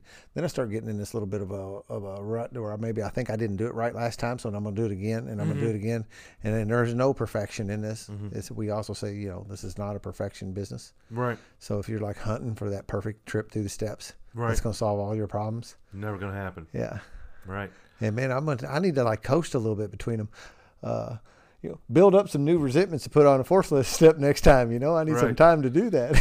well, you know, the one of the things that was very intimidating to me about the first night that I came to spiritual underground was how close everybody we are close is knit, in that room. I mean, my birthday Close-knit. night, my mother and father came, my wife came, all my kids came, and they were blown away by. I mean, there was probably hundred men in the room in that night. You know, because birthday nights get bigger. What on a general night, maybe we have what Fifty. fifty.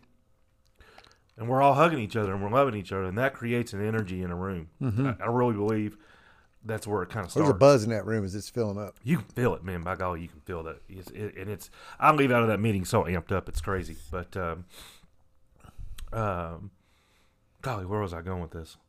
Um, see, this is this alcoholism stuff right here. Yeah. It's the camaraderie that you just can't explain, man. Yeah. I mean, people are just tight and uh, and supportive to one another. I mean, I've had a number of things. I'm going Yeah. through one of them right now. It's not easy, you know. And I know, you know, today I today I actually like lean like you said something about that trust fall today. Yeah, What was you say? Say it again. Is it a trust fall. trust fall? So where you got it if you fall backwards and you just trust these people to catch you. yeah You know, I mean, to this morning I woke up, man, and I just fell back into your guys' arms. yep, I said, you know, here the fuck I am. yeah, Uh, I hope y'all gonna catch me again because I need it. I'll tear up talking about it, man. for sure. But that's the thing that's uh, so um connecting to me in this group is because number one, if we're bullshitting, everybody knows that you're bullshitting. The bonds are tight, you know. Yeah, you really don't get away from much around here. And I think that um, if if when I start being really irritable and discontent and restless again, and I start having all these fires in my life, that um, people will know, and Yep. some I think somebody will as long as you me- stay plugged in, yeah, you know that's one of the problems, and that's one of the disease will walk you away, so we don't see you anymore. Yeah. I Mm-hmm. always said my sponsor has a thermometer in my mouth, yeah, you know, and he's like constantly taking my temperature. Yeah. As long as I stay in contact with him, he can kind of look at the thermometer and like. Hmm Yeah, he's doing all right, you know. Yeah. And then like, oh, that ain't looking so good today. What's up with you? You know. well, right Uh, for sure you know and it's just uh you know i think that there will be a time there that that i that I, pe- people you'll know when you know uh, you know that i definitely feel that way you know and i think that um you know another thing that i, I kind of wanted to touch on real quick is that uh you know I'll, maybe your opinion a little bit on this too but you know i'm not a I, I don't know if i feel like every alcoholic or addict knows that they have a problem when they're in the madness. What do you think? Did you know you had a problem when you were in the madness? Yeah, that's a double edged thing, man. Uh, there was times where I looked at myself in the mirrors and stuff, especially when I was getting really sick towards the end. Mm-hmm. And and there was times I remember. I remember when I wasn't so bad, Mm-hmm. looking in the mirror and telling myself, you know, and like how you know, I got a beer in my hand. I was a beer drinker. Mm-hmm. Uh, that you know, like acceptance has answered all our problems today. Mm-hmm. I just accepted that this is what I was going to do the rest of my life was drink beer. I remember saying it to people that you know I was going to smoke pot the rest of my life. Now Mhm. that eventually I stopped because I like to party. Right. Pot put me down for the count, so I stopped smoking pot after a while. I like stuff that kept me up. Uh, so, but but did I really know? No, you know, it's like that head knowledge versus heart knowledge thing. So I get what you mean. That there's a lot of people that don't know it, and I certainly. So so my answer really is yes. I knew I had a problem. Did I Mhm. want to admit that I had it? Mm-hmm. No, no, not really. But the f- flip side, I think, where you're going is, is that like a, a lot of people don't. And what I really needed was a mirror turned around on me, and that's kind of what a sponsor does to me, Yeah. and my support group and that kind of thing. But mostly my sponsor, the first time around, is turns them, holds a mirror up for me, and points at me and says, "See, there's you are. Mm-hmm. Yeah, see the things you're doing, like you Well, said. see, I you thought got I hit." drank like everybody else. Yeah, me too. Yeah, Yeah. I went. I So went if to I places- drank like everybody else, then I didn't think I really had a problem. right, I would go into Applebee's to eat, you know, and everybody else had four beer bottles on their table too, you know, Right. and kids. Yeah. Yeah, and uh, and you know, and I, and, but actually, once I got sober, I started looking around. and I was like, yeah, not really. Yeah. uh, they really don't. Yeah. Things changed. Wow. So I don't know. That was um, So you said, you know, one thing you said you might. We was at first you was worried about us taking me actually getting two hours of time, and we're at an hour and fifty one minutes now. Nice. Yeah, so we're gonna wrap up pretty quickly because I do like to keep them up around the two hour mark. But what I do want to make sure that we talk about, if you got any like any more, I know you shared some of these miracles and some of these high points. Yeah. Uh, Well, yeah. I mean, I I I say a lot that I walked through hell and came out pissing rainbows yeah, because uh, I don't know where my marriage is going right now, but I can tell you it's on a much, much uh, firmer ground today than it was before. And there, you have to keep in mind there's there's 15, 20 years of drinking and alcoholism there. and you're all seeking some help too, right? Some outside help. Uh, yeah, Yep. you know, we, we definitely are, are doing everything that we can Yeah. to make sure this is going, and and uh, she's got some stuff she's doing, and I've got some stuff that I'm doing, and um, the blessings are very much apparent that um, uh, things are getting better. It does cause a problem though sometimes because she's some she she kind of got used to me going right right right you know fussing at her all the time about dumb stuff. She got used to that, and then when I went left, she didn't know what to do when I went left. You when know, you're not yeah, like you're disengaging, sort of.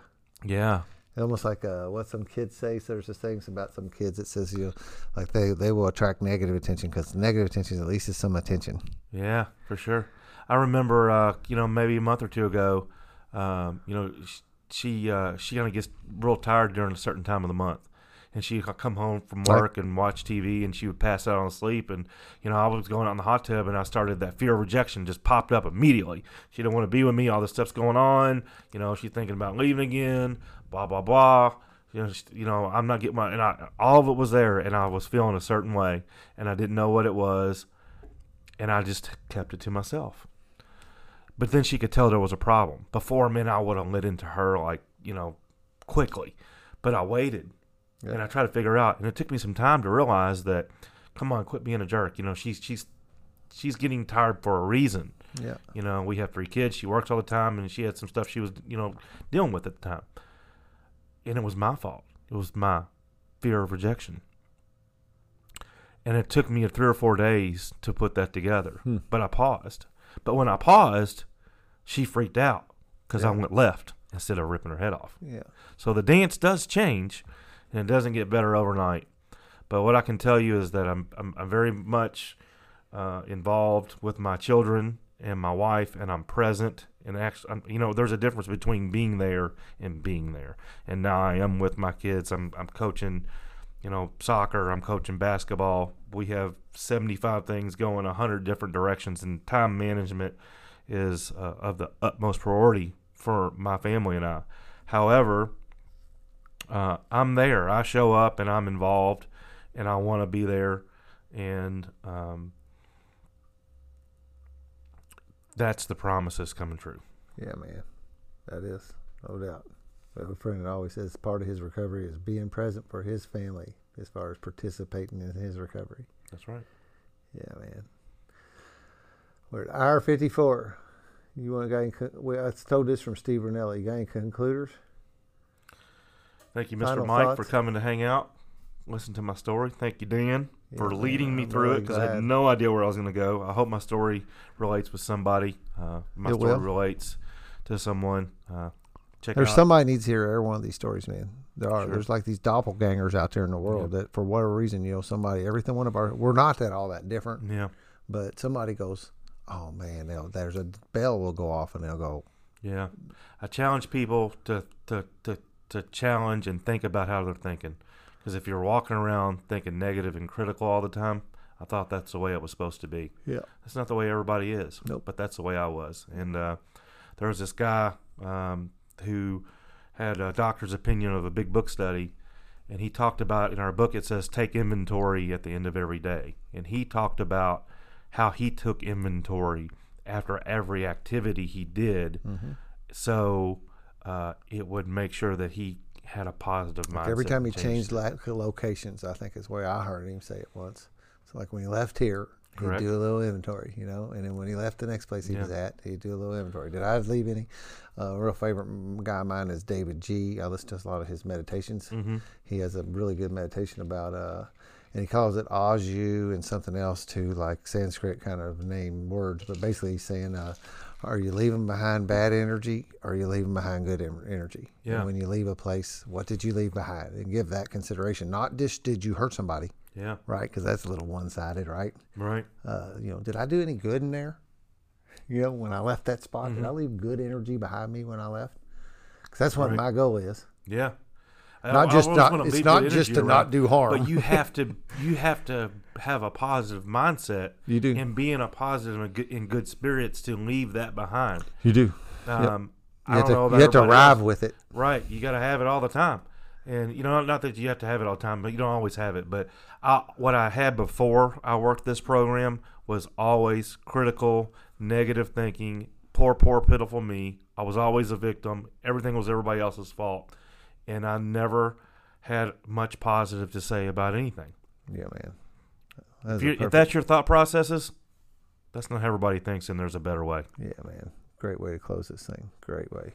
Cool, man. I am so glad you came in here today. Thank you for having me. Uh, yeah, you ramped up and uh, I we, did. we we got her going, and it was a great story. Uh, thank you, Mike, for joining us. We'll get you in here, and as I'm sitting here the whole time like this, I'm like, uh, you should be here sometime soon. Uh, we need to get your story too. Um, spiritualunderground.org, O-R-G, spiritualunderground.org is where these show notes are. Uh, podcast can be found on all the major podcast players.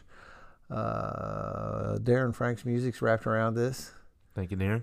and um, TSSR 12 Step Spiritual Recovery at Amazon by James James Christopher Cohn.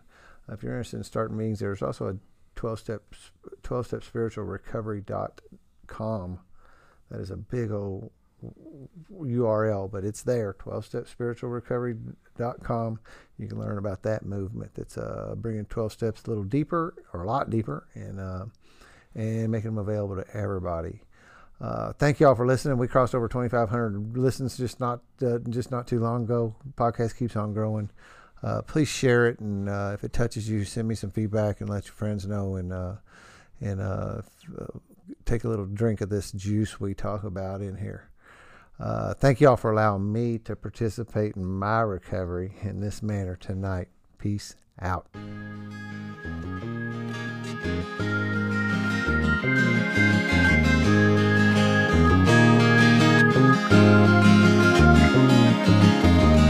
You give your love and the selfish nature.